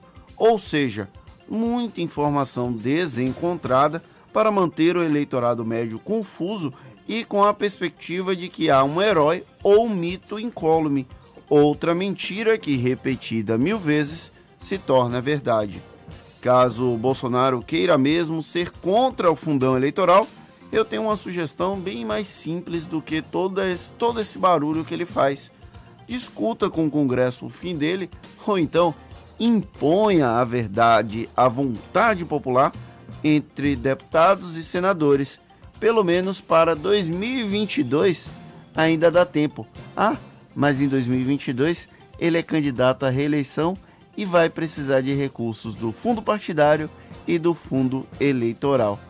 É difícil manter a coerência entre discurso e prática no Brasil. É que esse mundo dá muita volta, sabe, Fernando? E é claro que ele não ficou quieto, né? Rebateu quem o criticou pela sanção desse fundo eleitoral, chamou de falsa direita. Esses apoiadores que o acompanham, ou supostos apoiadores, sabe-se lá, dizendo que quem afirmou que ele não deveria sancionar, é, na verdade, atrapalharia a democracia se vetasse a medida. É um argumento meio óbvio. É uma né? desculpa esfarrapada, porque quando ele começou, ele sugeriu que ele poderia ser alvo de impeachment por um veto que é uma prerrogativa do presidente da República. Então não faz muito sentido isso. Não é aquela história. Ele vai falando, as pessoas vão acreditando, vão acreditando, e aí cabe a gente descortinar essa falsa impressão, essas falsas informações, já que a gente não pode nem falar que é mentira, porque se falar que é mentira, a gente é atacado nas redes sociais. Vai sobrar para você também. Pois é, já basta a gente bater no governo, tem que a gente apanhar também, né? Agora são 8 e 12 e a gente vai lá para a redação da, do portal Bahia Notícias. Lucas Arras tem novidades para gente. Bom dia, Lucas. Bom dia, Jefferson. Bom dia para você que nos escuta de toda a Bahia. Primeiro, vamos de atualização. O ex-presidente do Vitória e produtor musical, Jorginho Sampaio, passou por um cateterismo e foi em uma intervenção nas artérias obstruídas. Para lembrar, Jorginho sofreu um infarto nesse fim de semana e foi hospitalizado no Hospital Teresa de Luzier, em Salvador. O procedimento foi considerado um sucesso e Jorginho está na unidade de terapia intensiva. A previsão inicial é que o ex-dirigente rubro-negro fique em observação por mais 24 horas. E o deputado federal baiano Elmar Nascimento, do DEM, é o favorito para o comando da Comissão Mista de Orçamento deste ano da Câmara dos Deputados. A avaliação é que esse posto-chave tem tido muita influência no direcionamento de recursos nos municípios. A escolha de Omar, no entanto, não é um bom sinal para o governo Jair Bolsonaro, uma vez que o deputado é aliado de primeira hora do presidente da Câmara, Rodrigo Maia, que tem adotado uma postura independente na condução da casa. Eu sou Lucas Arraes, direto da redação do Bahia Notícias, para o Isso é Bahia. É com vocês, Jefferson e Fernando. Valeu, Lucas. 8 e 14, hoje, segunda-feira, é dia dos bastidores da política na coluna O Carrasco. No Jornal à Tarde e também no Portal à Tarde. A diretora do Portal à Tarde, Caroline Góes, está aqui conosco para dar uma antecipada, dar uma enfim, pincelada aqui no que tem de bom nessa coluna nessa segunda. Bom dia, Carol. Bom dia, Jefferson. Bom dia, Fernando. Hoje tem aniversariante aqui na bancada conosco. É, Parabéns, temos, Fernando Duarte. Temos bolo. o bolo de Fernando será comido logo mais. É. Eu ia soltar um a ele, mas eu acho meio complicado fazer isso em no programa segunda-feira. Na segunda-feira. Estou me referindo ao bolo que okay, você trouxe tudo bem, tudo claro. Bem. Bola que segue. Vamos embora. Vamos lá. Parabéns a Fernanda. Aproveito aqui para desejar uma ótima semana para os nossos ouvintes, para toda a equipe aqui do Portal à Tarde, do Bahia Notícias e para todos os ouvintes aí do Isso é Bahia. A gente falando aqui de Carrasco, trago duas notinhas aqui para antecipar para vocês. Uma é a coleção. A denúncia que está sobre os cuidados do Ministério Público Baiano a respeito de irregularidades em contrato do Instituto de Gestão e Humanização da Bahia, o IGH, caso já noticiado por esta coluna, tem um precedente. A organização social, que diz não ter fins lucrativos, tem em seu portfólio outras denúncias nos estados do Piauí e Goiás. É caso de colecionador, viu? E Corpos Estranhos, parte 4. Os tomadores de cerveja de Salvador, assustados com a contaminação da água que é utilizada na produção da cerveja Belo Horizontina de Minas Gerais, estão se mobilizando para solicitar a vigilância sanitária do Estado que promova uma blitz nas fábricas de cervejas de Alagoinhas principalmente naquelas oriundas dos Países Baixos. Essas notinhas, inclusive Magnífico Looping, parte 2 e parte 3, Privataria, parte 3, 4 e 5 e Mr. M, parte 2, você confere na coluna O Carrasco desta segunda-feira. Tá certo, então, tá dado o recado várias notas aqui da, do Carrasco nesta segunda-feira, tanto no impresso quanto no Portal à Tarde. Valeu, Carol. Muito obrigado a gente segue adiante. Deixa eu aproveitar e fazer uma propaganda também. Os meninos do Bahia Notícias fizeram um podcast, o terceiro turno, na última semana, sobre o Bonfim. E a edição que saiu na sexta-feira está imperdível, está nas principais plataformas, nas redes sociais, Spotify, Deezer, pode encontrar. Vale a pena ouvir, saber como foi o resumo político do Bonfim lá com a equipe do Bahia Notícias. Tá dado o recado então, são 8 e 16 a gente dá início ao nosso giro pelo interior do estado. Vamos a Jequié, Cidade Sol, falar com Marcos Canguçu, da 93 FM. Bom dia, Marcos. Bom dia, Jefferson, ouvintes do Isso é Bahia. A Prefeitura de Jequié inicia hoje uma grande mobilização de enfrentamento ao mosquito Aedes aegypti, transmissor da dengue, zika, chikungunya e a febre amarela urbana, que durante o período de verão fica mais favorável a proliferação. As ações acontecem até quarta-feira, dia 22, no conjunto habitacional Urbis 3 e 4, no bairro Espírito Santo, e vão contar com a participação dos agentes de combate às endemias, que farão visitas domiciliares com o propósito de identificar possíveis focos do mosquito e eliminação desses criadouros. Jequié, ao longo do seu é, da sua trajetória no histórico, já tem apresentado casos de dengue e isso requer cuidados especiais. O Sindicato dos Produtores Rurais de Jequié iniciou nesta semana o planejamento visando a realização da 41ª Exposição Agropecuária Industrial e 18ª Expo Nacional, que acontecerão simultaneamente no período de 25 de abril a 3 de maio deste ano. A exposição de Jequié é um dos eventos mais esperados e a expectativa para este ano são as melhores em termos de participação e negócios. Segundo o presidente do Sindicato Rural, Coronel Ivo Silva Santos, a entidade vem firmando parcerias importantes para oferecer uma programação capaz de atender os anseios dos criadores, comerciantes e todas as pessoas que participarem do evento. Um homem morreu na manhã desta segunda-feira em confronto com a Polícia Militar no loteamento Jardim Tropical. A ação faz parte do enfrentamento ao tráfico de drogas. Jequié tem registrado uma redução rigorosa nos números de homicídios nos últimos anos. Em 2019, a diminuição foi de 31%. Foram 31 mortes contra 45 em 2018. A cidade está há 30 dias sem registrar homicídio dos estúdios da Rádio 93 FM Marcos Canguçu, desejando ao nosso colega Fernando boa sorte, feliz aniversário e que o banquete hoje seja regado de muito churrasco e alegria. Um abraço. Vai ter que ser de churrasco mesmo, porque a feijoada que estava programada ele já cancelou, disse que o aumento do preço do feijão está insuportável. a gente vai ter que falar sobre isso daqui a pouquinho. Valeu então, Canguçu. Agora, 8h19. A Polícia Militar de Rio de Pires, no sudoeste baiano, localizou dezenas de explosivos e um suspeito também foi identificado. Ele morreu em confronto com a PM. Esse suspeito era apontado como responsável por envolvimento com roubos a instituições financeiras. Além de bananas de dinamite, a polícia apreendeu um revólver, munição e cocaína. A cidade é Rio do Pires. Volta e meia a gente tem essa confusão. Tá escrito errado aqui. Rio de Pires é Rio do Pires, Tá lá no certo. sudoeste baiano. Muito obrigado pela correção. Agricultores baianos recuperaram um total de 500 quilômetros de estradas no oeste do estado no ano passado. A informação é da Associação Baiana dos Produtores de Algodão. A pavimentação de asfalto teve como foco estradas vicinais e abrangeu trechos da rodovia Rio Grande e da estrada da soja em São Desidério e estrada da Timbaúba em Luiz Eduardo Magalhães. Também foram recuperados trechos da estrada entre Baianópolis e São Desidério, da linha Paraíso em São Desidério, da estrada que liga a BA 463 à linha dos Pivôs e da estrada Rio de Pedras e da estrada João Barata em Barreiras. Iniciativa privada contribuindo, já que eles são os principais interessados nessa melhoria das estradas ali da região oeste. Agora são 8h20, a gente esteve agora há pouco em Jequié. Vamos para Paulo Afonso Zuca, da Cultura FM. Tem as notícias da região. Bom dia, Zuca. Bom dia, bom dia meu querido Jefferson, bom dia Fernando, bom dia ao Rodrigo Cardio, ao Rafael Santana, toda a equipe do programa Isso é Bahia. Nós estamos aqui na capital da energia elétrica, Paulo Afonso, no centro da cidade, Avenida Getúlio Vargas, onde a, a gente destaca informações. Olha, final de semana com algumas alterações.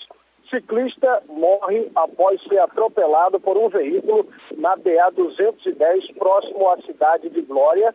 Um ciclista morreu na BA 210, próximo à cidade de Glória, como nós destacamos. Segundo informações do 20 Batalhão de Polícia Militar, um veículo, carro, colidiu com o cidadão que estava em uma bicicleta, enfim, ele não resistiu aos ferimentos. Egil Souza Santos, que estava trafegando em uma bicicleta, ele foi atingido por esse veículo. O proprietário do veículo se evadiu e a polícia ainda não conseguiu encontrá-lo. Um fato lamentável. Nós temos aqui a BA 210, que é uma rodovia estadual, e a BR 110, que é uma rodovia federal que cortam a capital da energia elétrica, Paulo Afonso. A movimentação é sempre intensa, final de semana, início de semana. A gente sempre orienta nos nossos programas locais para que o condutor do veículo, o pedestre, o ciclista possa ter uma harmonia no trânsito, mas infelizmente acidentes desta natureza são registrados. A Cezuca, grife da notícia de Paulo Afonso para o Issa Bahia. Valeu, Zuca, muito obrigado. 8h22, já já a gente conversa com o secretário estadual da Educação, Jerônimo Rodrigues. Afinal, começa hoje a matrícula na rede estadual de ensino, 8h22 na Tarde FM. Você está ouvindo Isso é Bahia. Ter uma agenda cheia não é mais desculpa para deixar de lado a sua saúde. O Hospital Santa Isabel criou o programa My Day. Em até seis horas, você faz o seu check-up com a equipe multidisciplinar. E após alguns dias, recebe os exames e um programa com orientação médica, nutricional, avaliação do sono e estresse. Day Santa Isabel. Mais que um check-up, um programa de saúde personalizado. Marque o seu 2203-8100. Vem pra Cresalto. Vem pra Cresalto. Na Cresalto é 100% de chance de você sair de carro novo. Tem Mob Like completo por 37.990 ou entrada de 11.438 e 60 parcelas de 599. E mais, todo o estoque de seminovos com preço imbatível. Taxa de 0,89 e transferência grátis. Cresalto é Fiat. E Fiat é na Cresalto. Bonocô e Lauro de Freitas. No trânsito de sentido à vida. Bela Bowling, o boliche do Shopping Bela Vista. Venha se divertir, aberto de domingo a domingo e a hora certa. Agora 8h23 na tarde FM. Está pensando em um dia de diversão incrível? Então venha para o Bela Bowling, o boliche do Shopping Bela Vista. É o maior espaço de diversão com boliche de Salvador. Temos pacotes para você fazer a sua festa de aniversário ou confraternização. E de segunda a sexta, a hora de pista para seis pessoas com uma porção de batata frita sai por apenas R$ 49,90. Os sapatos são à parte. Consulte condições, traga a sua turma e aproveite. Bela Bowling, o boliche do Shopping Bela Vista, o maior espaço de diversão com boliche de Salvador.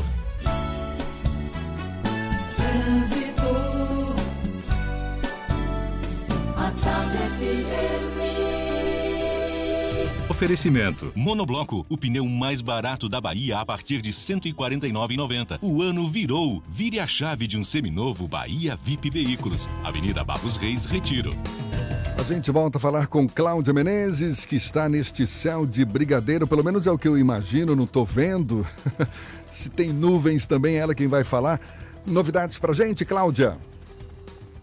Olha, Jefferson, Celta de, brica... de brigadeiro, como você diz. O tempo tá bonito, viu? Não tá com cara de chuva, não espero que continue assim. Agora o trânsito aí sim, tá muito carregado na paralela desde o Imbuí em direção à rodoviária, ainda reflexos do acidente que falei mais cedo. Um guincho foi deslocado para retirar os veículos, mas seguem os reflexos, como eu disse, por isso se você está na paralela, já corte para a orla para chegar no centro da capital.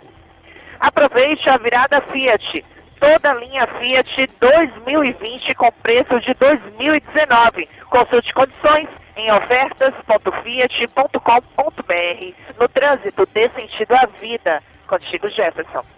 Obrigado, Cláudia. A Tarde FM de carona com quem ouve e gosta.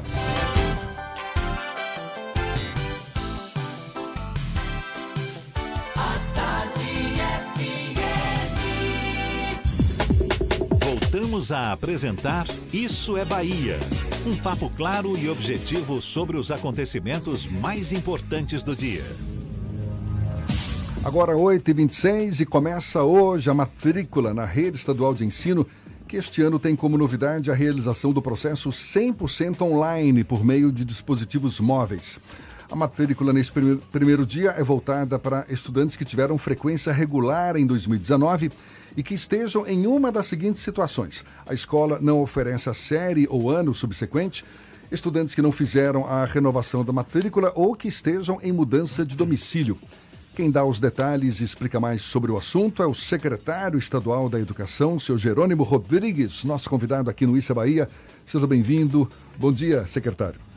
Bom dia, Jefferson. Bom dia, Fernando. Bom dia, Paulo. É, Rodrigo. Quero primeiro dizer a alegria de estar aqui com todos vocês. Já estava devendo essa visita. É, agradecer também a relação e a parceria com a direção do grupo à tarde. Tivemos também uma reunião muito bacana com, com o grupo, com a direção. Estamos tentando ver como é que a gente pode fazer uma parceria para que a educação continue sendo fortalecida nos meios de comunicação de vocês. Maravilha. Muito orgulho de estar aqui. Quero, quero registrar, não há problema nenhum dizer que eu, quando estou com minha família dirigindo, passeando, a, a rádio à tarde é uma das que eu me sintonizo. Gosto muito da programação de vocês. Por isso que a nossa audiência bomba. Agora já sei quem é que está nos ouvindo aí, tá vendo? É. com moral. É, eu gosto muito da programação, da, da programação de informação, de música de vocês. Parabéns pela, pela programação. Obrigado, secretário.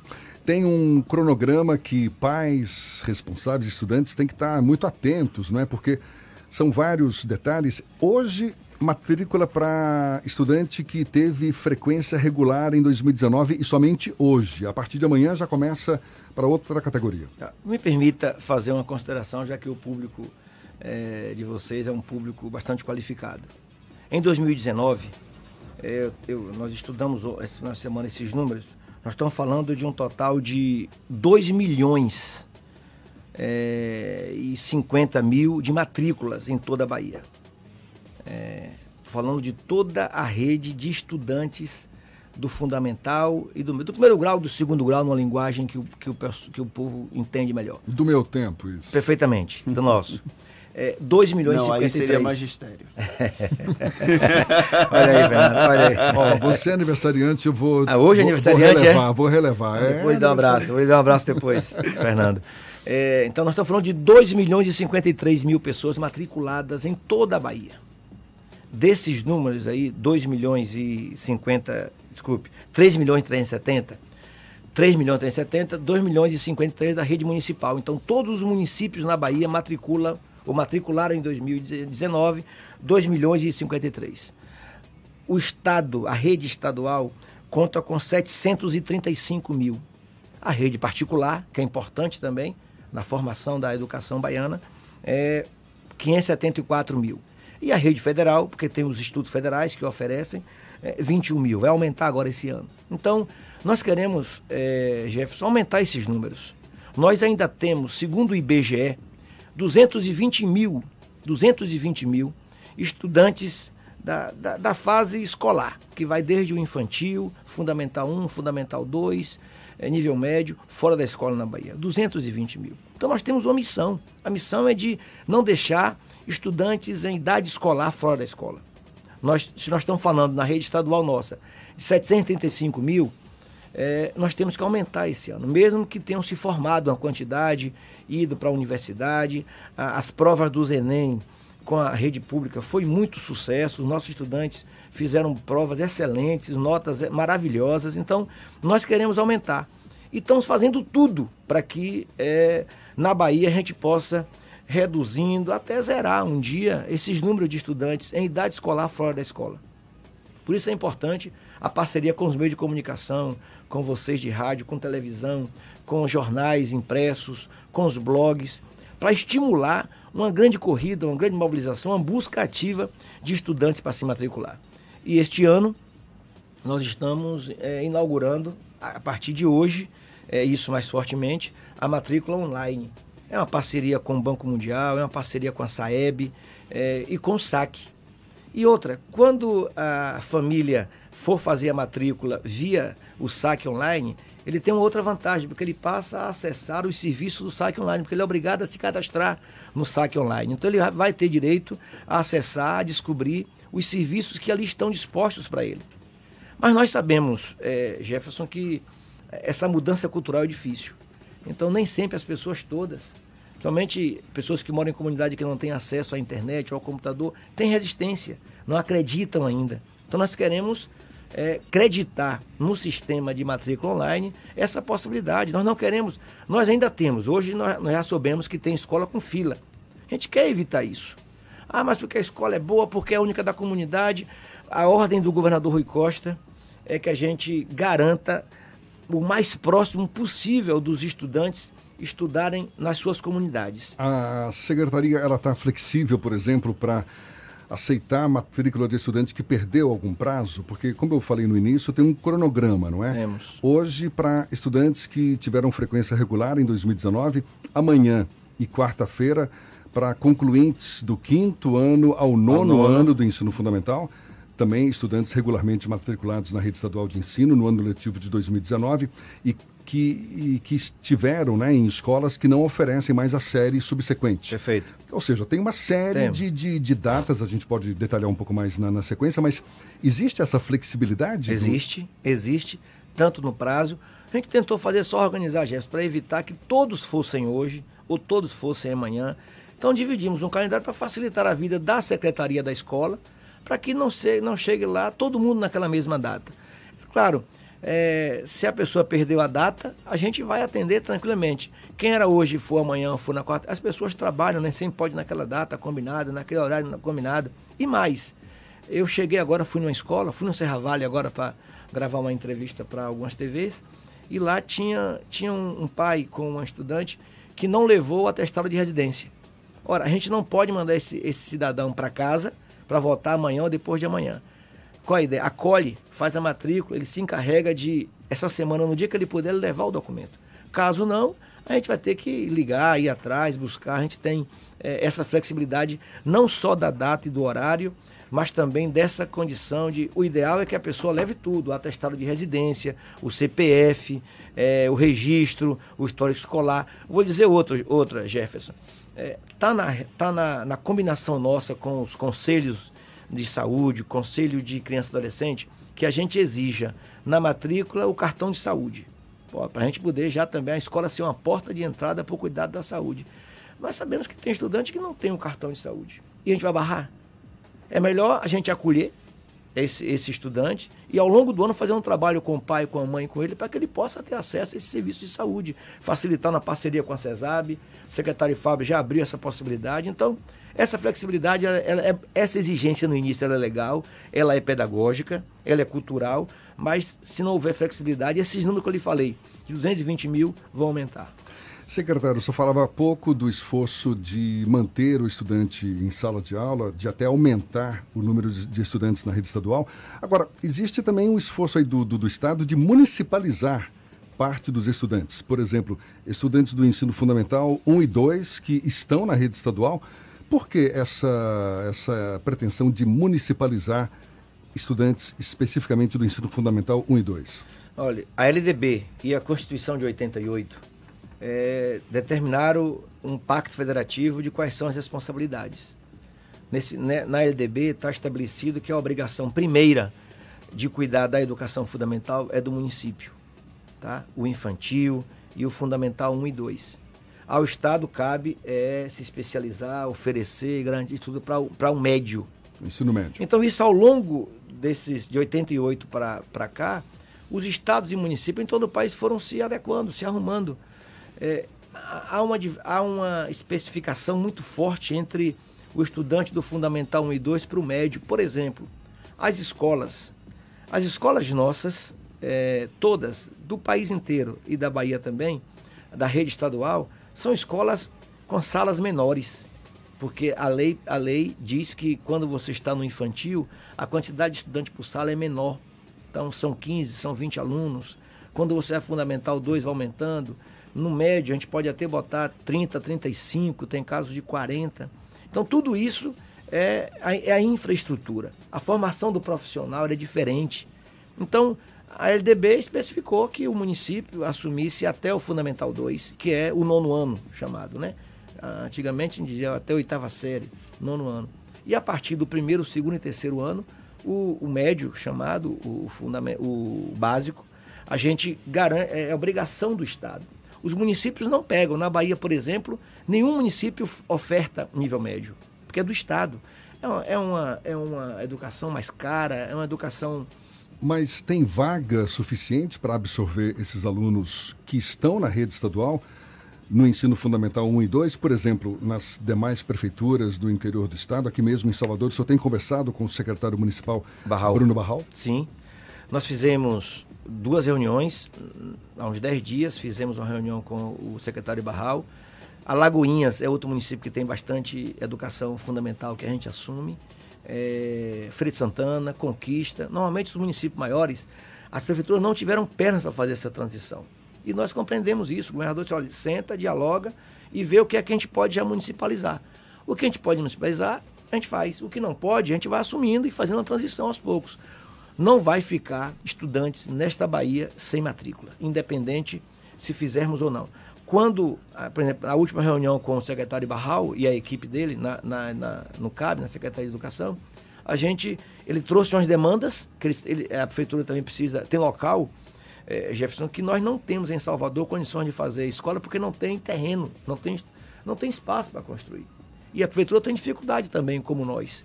Então ele fez uma demanda para a gente de alguns prédios escolares e nós também vimos um estudo de o que é que a gente pode é, a prefeitura assumir e a gente manter mais um ano, dois anos, aí a gente vamos ter, fazer uma parceria. E fizemos isso.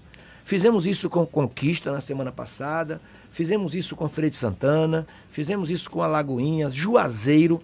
Então, esses municípios maiores, todos eles têm ainda o fundamental. Nos municípios menores, não, não tem mais nenhum município que a gente é, oferece fundamental. A gente vai se especializando a prefeitura também, mas não se trata de se livrar de estudantes do fundamental. Não é essa a lógica do governador nem nossa. É da gente aperfeiçoar a oferta para que o município que tem essa competência, a gente possa é, garantir a capacidade delas. E nós, inclusive, estamos fazendo um conjunto de ações de regime de colaboração, que é a parceria chamada. Por exemplo, formação de professores, formação continuada de professores. Nós estamos fazendo com a Undime, que é a União dos Secretários Municipais, com os prefeitos, com o PB, of, oferecendo é, cursos de formação de professores. Tem um detalhe importante que deixa de ser detalhe pelo tamanho, é a formação do professor. Nós temos na Bahia, da rede estadual de professores, cerca de 2, 3, 5% no máximo, Jefferson, de professores que não têm a formação é, adequada para aquela área. Ou seja, nós hoje fazemos um concurso para contratar químico, professores de química, a gente não, não encontra na Bahia inteira. Tem município que nós não temos é, a demanda para que professores, não estou dizendo nem concurso grande, mas REDA, que é um concurso mais rápido. É, a gente não encontra professor de física, de química, de educação física. Então, há uma demanda de professores com formação nessa área. Então, a, a, a rede. Uma demanda, uma demanda não suprida. Não dizer. suprida, não suprida. Não tem profissionais, por exemplo, suficiente para a gente contratar, por exemplo, de educação física, para a gente possa garantir nas escolas nossas. Aí não é só estadual, tem também na rede municipal, na rede particular. Como é que resolve um caso assim? Então, nós estamos conversando com as nossas quatro universidades estaduais, com as federais e com os institutos para abrirem cursos específicos com essa demanda. Se eu tenho uma demanda, por exemplo, no território Piemonte Norte em Jacobina. Mas isso demanda tempo, né? Demanda. Mas nós, nós estamos construindo com as universidades um novo desenho. As universidades têm vagas ociosas.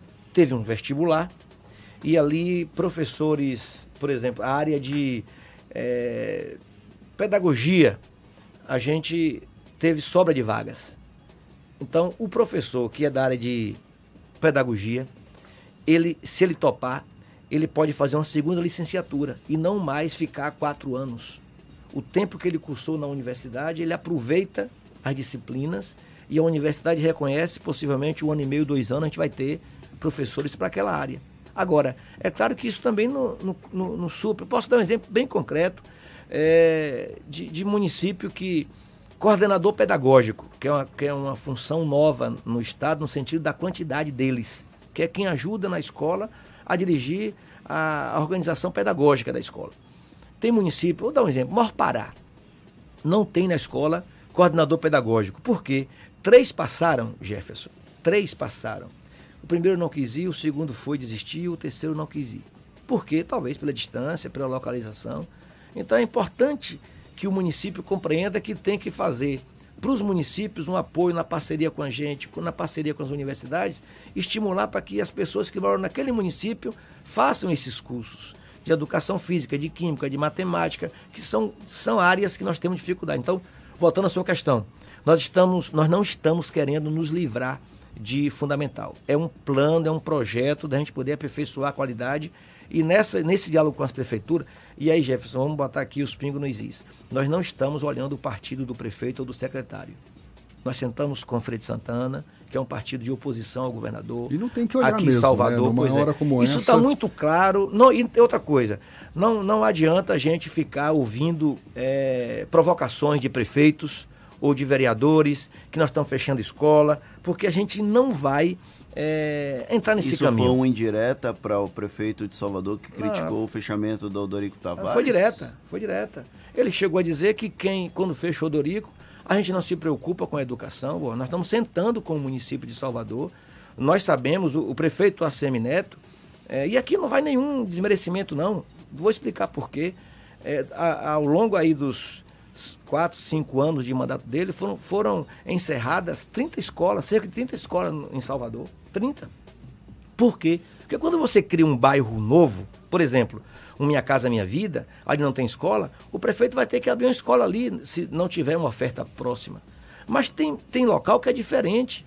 A, a mobilidade para outro canto, por exemplo, o Colégio Central também, vem ao longo dos tempos esvaziando as matrículas. Foi o que aconteceu no Dorico. E a prefeitura faz isso. É normal isso, um prefeito encerrar uma escola porque tem uma próxima ou porque Não, não há desmerecimento de dizer que não cuida da educação. Pelo contrário, aqui em Salvador, por exemplo, nós assumimos 80 mil estudantes da, que, que deveria ser numa lógica da prefeitura. E não há essa coisa de querer jogar.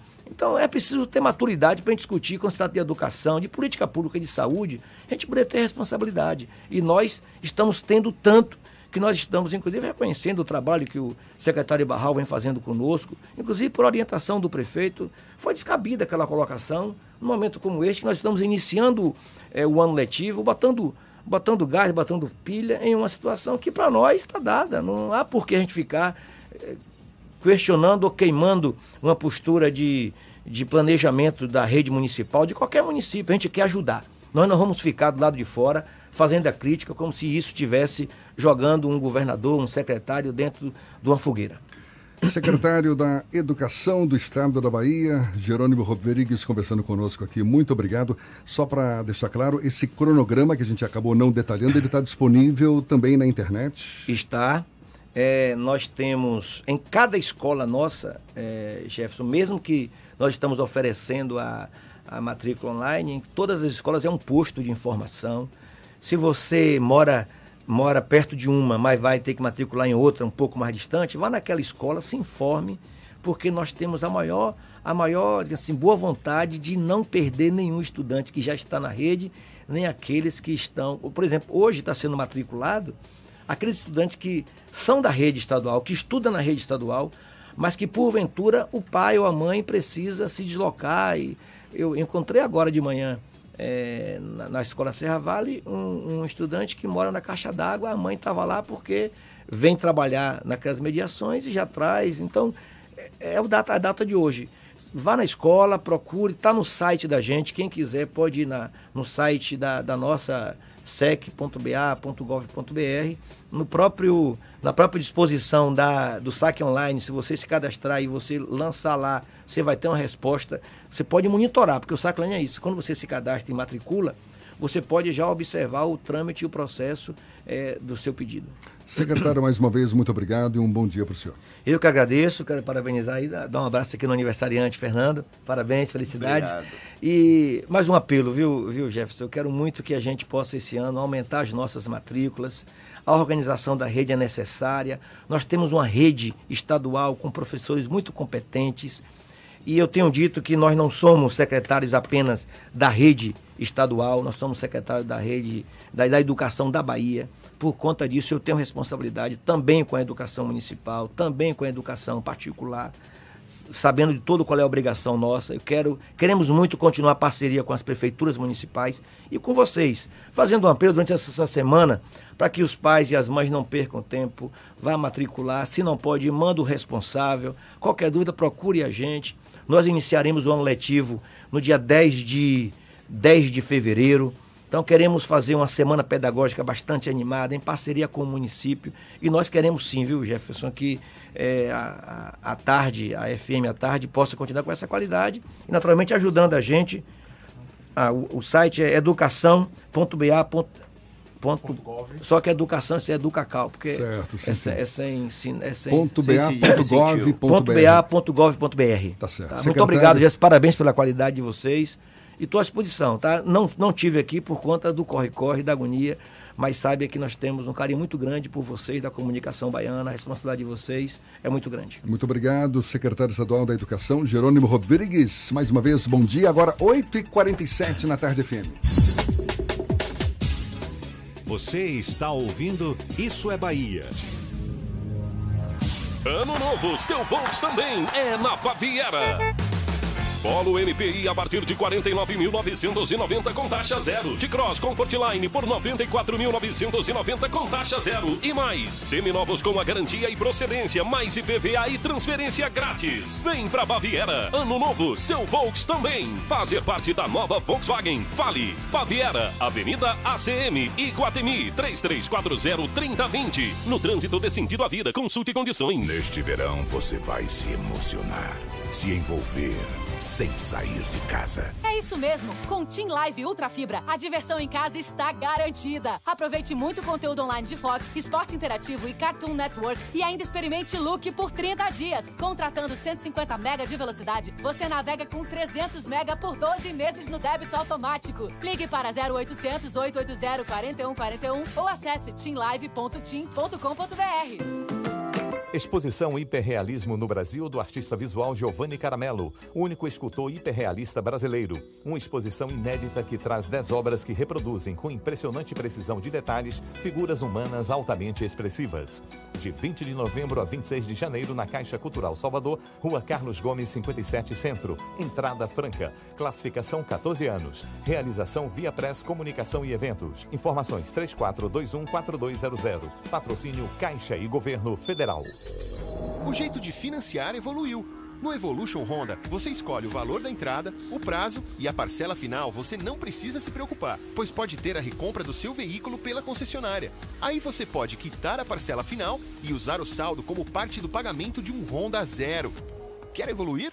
Vá até uma concessionária Honda ou acesse bancohonda.com.br barra Evolution Honda. Evolution Honda, o jeito de financiar evoluiu. No trânsito dê sentido à vida. Colégio Nossa Senhora da Conceição Integral, ambiente acolhedor preparado com todo amor e carinho. Temos atividades como música, esportes, inglês, clubinho de Maria Emília, horta escolar, além de oficinas de culinária e yoga. Servimos três refeições por dia com alimentos saudáveis e orgânicos. A grande vantagem é a tranquilidade de estar em um ambiente seguro, confiável, regado de alegria e amizade, em que as famílias terão a certeza de que seus filhos estarão bem assistidos. Colégio Nossa Senhora da Conceição, da educação infantil ao ensino médio e tempo integral. Escolha transformar o mundo. Matrículas abertas. Acesse cnscsalvador.com.br ou ligue 3028 7500. 3028 7500. Vem pra Cresalto. Vem. Na Cresalto é 100% de chance de você sair de carro novo. Cronos Drive 1.3 com central multimídia por 54.990 com seu usado na troca. E você ainda ganha todas as vantagens do Clube Cresalto. E mais todo o estoque de seminovos com preço imbatível. Taxa de 0,89 e transferência grátis. Cresalto é Fiat. E Fiat é na Cresalto. Bonocô e Lauro de Freitas. No trânsito desse sentido à vida. Voltamos a apresentar Isso é Bahia. Um papo claro e objetivo sobre os acontecimentos mais importantes do dia. 8 e 51 notícias da redação do Portal à Tarde com Thaís Seixas. Thaís. Oi Jefferson, oi Fernando, bom dia novamente. Bom dia a você que acompanha o Isso é Bahia. E eu trago mais informações aqui direto da redação do Portal à Tarde. A Bahia é o estado com maior crescimento no número de passageiros em voos nacionais. Segundo dados da Vancy Airports, o estado cresceu 37%, número que é duas vezes maior do que a média do Brasil de 16%. Entre os motivos que resultaram em mais de 200 novas frequências de voos domésticos estão o investimento em infraestrutura e a redução do ICMS de querosene da aviação. O pacote de incentivos à expansão das operações foi anunciado pelo governador Rui Costa em julho do ano passado. Com a medida, a alíquota mínima do ICMS sobre o querosene passou a ser de até 3%. Já a máxima caiu de 18% para 12%. E a cidade de Rio do Pires recebe até o próximo domingo um mutirão de recadastramento biométrico realizado pelo Tribunal Regional Eleitoral da Bahia. O atendimento ocorre das 8 da manhã às 5 da tarde na Biblioteca Municipal, localizada no centro da cidade. O procedimento é obrigatório para 242 municípios baianos e o prazo vai até o dia 18 de fevereiro. A orientação do TRE é que os eleitores regularizem a situação o quanto antes, porque quem não atender à convocação da Justiça Eleitoral terá o título cancelado e não poderá votar nas eleições deste ano. A biometria passa, pode ser agendada pelo site do TRE ou pelo telefone 0800 071 6505. Repetindo, 0800 071 6505. Eu fico por aqui. Essas e outras notícias você confere no portal Tarde, atarde.com.br. Volto com você, Jefferson. Valeu, Thaís. 8h52 e a situação de emergência em Ribeira do Pombal foi reconhecida, Fernando. Pois é, o governo reconheceu a situação de emergência lá de Ribeira do Pombal. A medida foi publicada neste final de semana no Diário Oficial do Estado. De acordo com o decreto, os danos decorrentes da estiagem afetam as atividades econômicas e atingem os moradores do município. A situação de emergência na cidade já havia sido reconhecida por meio de decreto municipal em dezembro do ano passado. Com o reconhecimento, agora no âmbito estadual, a situação de emergência deve durar 180 dias. E olha só, de acordo com a atualização mais recente do monitor de secas, a Bahia teve aumento da seca grave na faixa oeste do estado e também na faixa centro-leste, perto da região da Chapada Diamantina. Segundo o comunicado da Agência Nacional de Águas, o relatório compara a situação do estado entre novembro e dezembro do ano passado. A área de seca de nível moderada também aumentou no Baixo Sul baiano. Agora vamos para Luiz Eduardo Magalhães, J. Alves, da Cidade FM, tem as notícias da região. Bom dia, J. Bom dia, Jefferson, equipe, ouvintes do, Isso é Bahia. Um bom dia especial ao aniversariante Fernando Duarte. A partir de agora, destacaremos as principais notícias do Oeste Baiano diretamente da capital do agronegócio. Produtores reforçam junto ao governo do estado o desenvolvimento socioeconômico gerado pelo algodão baiano. Durante o encontro com o governador da Bahia em exercício, João Leão, o presidente da Associação Baiana dos Produtores de Algodão, ABAPA, Júlio César Busato, que também é um dos principais produtores do Oeste Baiano, reforçou a importância do setor do algodão para o desenvolvimento socioeconômico da Bahia. Graças ao trabalho e à tecnologia em sementes e de melhoria da fertilidade dos solos do Cerrado por parte dos agricultores baianos, vem contando com o apoio do governo do estado por meio do ProAlba, o Programa de Incentivo à Cultura do Algodão da Bahia, a Bahia é atualmente o segundo maior produtor de algodão do Brasil e possui a maior produtividade de algodão não irrigado do mundo, além do clima e a tecnologia empregada a garantir uma das melhores qualidades da fibra do mundo. O grande desafio para a ABAPA e o governo é levar, ou seja, trazer indústrias têxteis para o oeste baiano, o que vai alavancar ainda mais a economia com emprego, renda e qualidade de vida para quem vive aqui no oeste da Bahia. A Prefeitura de Luiz Eduardo Magalhães expandiu o programa da coleta seletiva solidária para a zona rural. De acordo com o secretário da pasta e biólogo Alcides Meira, o principal objetivo da implantação da coleta seletiva solidária na zona rural do município é proporcionar aos moradores das comunidades a oportunidade de também reciclarem o seu lixo. O programa Coleta Seletiva Solidária já atende a zona urbana do município e agora será expandido para a zona rural. A primeira comunidade que será atendida é a da Muriçoca e em breve demais localidades também serão integradas ao programa. Entre as muitas razões do porquê reciclar, as mais importantes são a economia e a preservação. O processo ajuda a diminuir o desperdício de energia, água, a contaminação do solo e lençóis freáticos, além de ajudar a proteger os recursos minerais importantes para a manutenção do ecossistema e a vida humana. E por aqui encerro minha participação Desejando a todos uma ótima segunda-feira, uma excelente semana. Eu sou o J. Alves, da Rádio Cidade FM de Luiz Eduardo Magalhães, para o Isso é Bahia. Valeu! Sabe aquela feijoada que o Fernando Duarte prometeu pra gente à beira da piscina? Na casa de verão dele lá em Guaibim? Não vai rolar mais, não vai rolar mais. Por causa do quê? Que do pena. preço. Oh, mas lá você morrinha assim, hein, Fernando? Eu não sabia, não.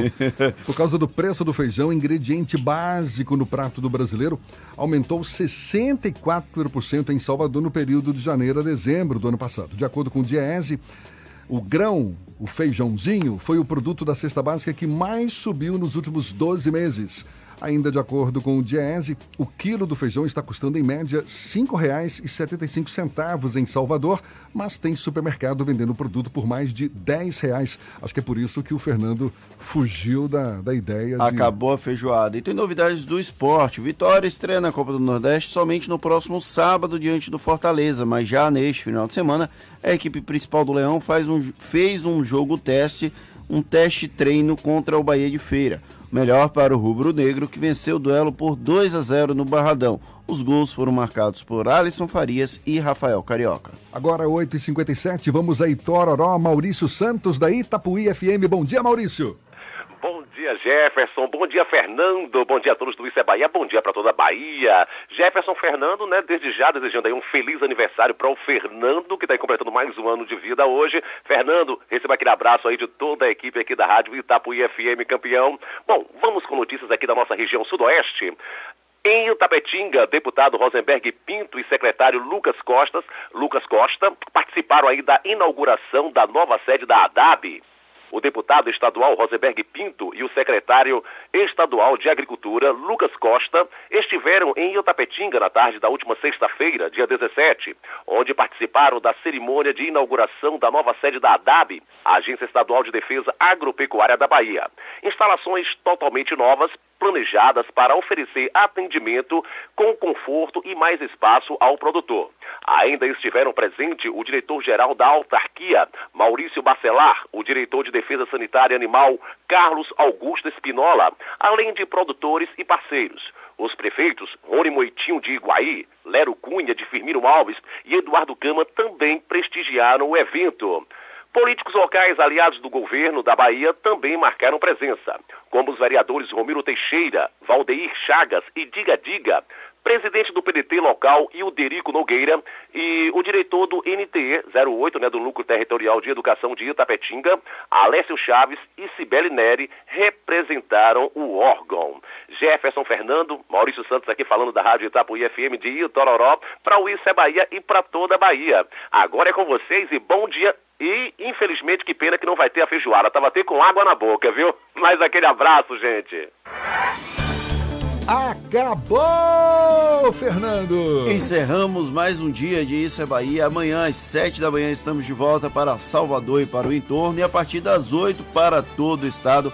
Um grande abraço no coração de todos vocês e também para quem mandou as mensagens desejando feliz aniversário. Muitos ouvintes aqui mandaram suas mensagens no WhatsApp. Obrigado de coração.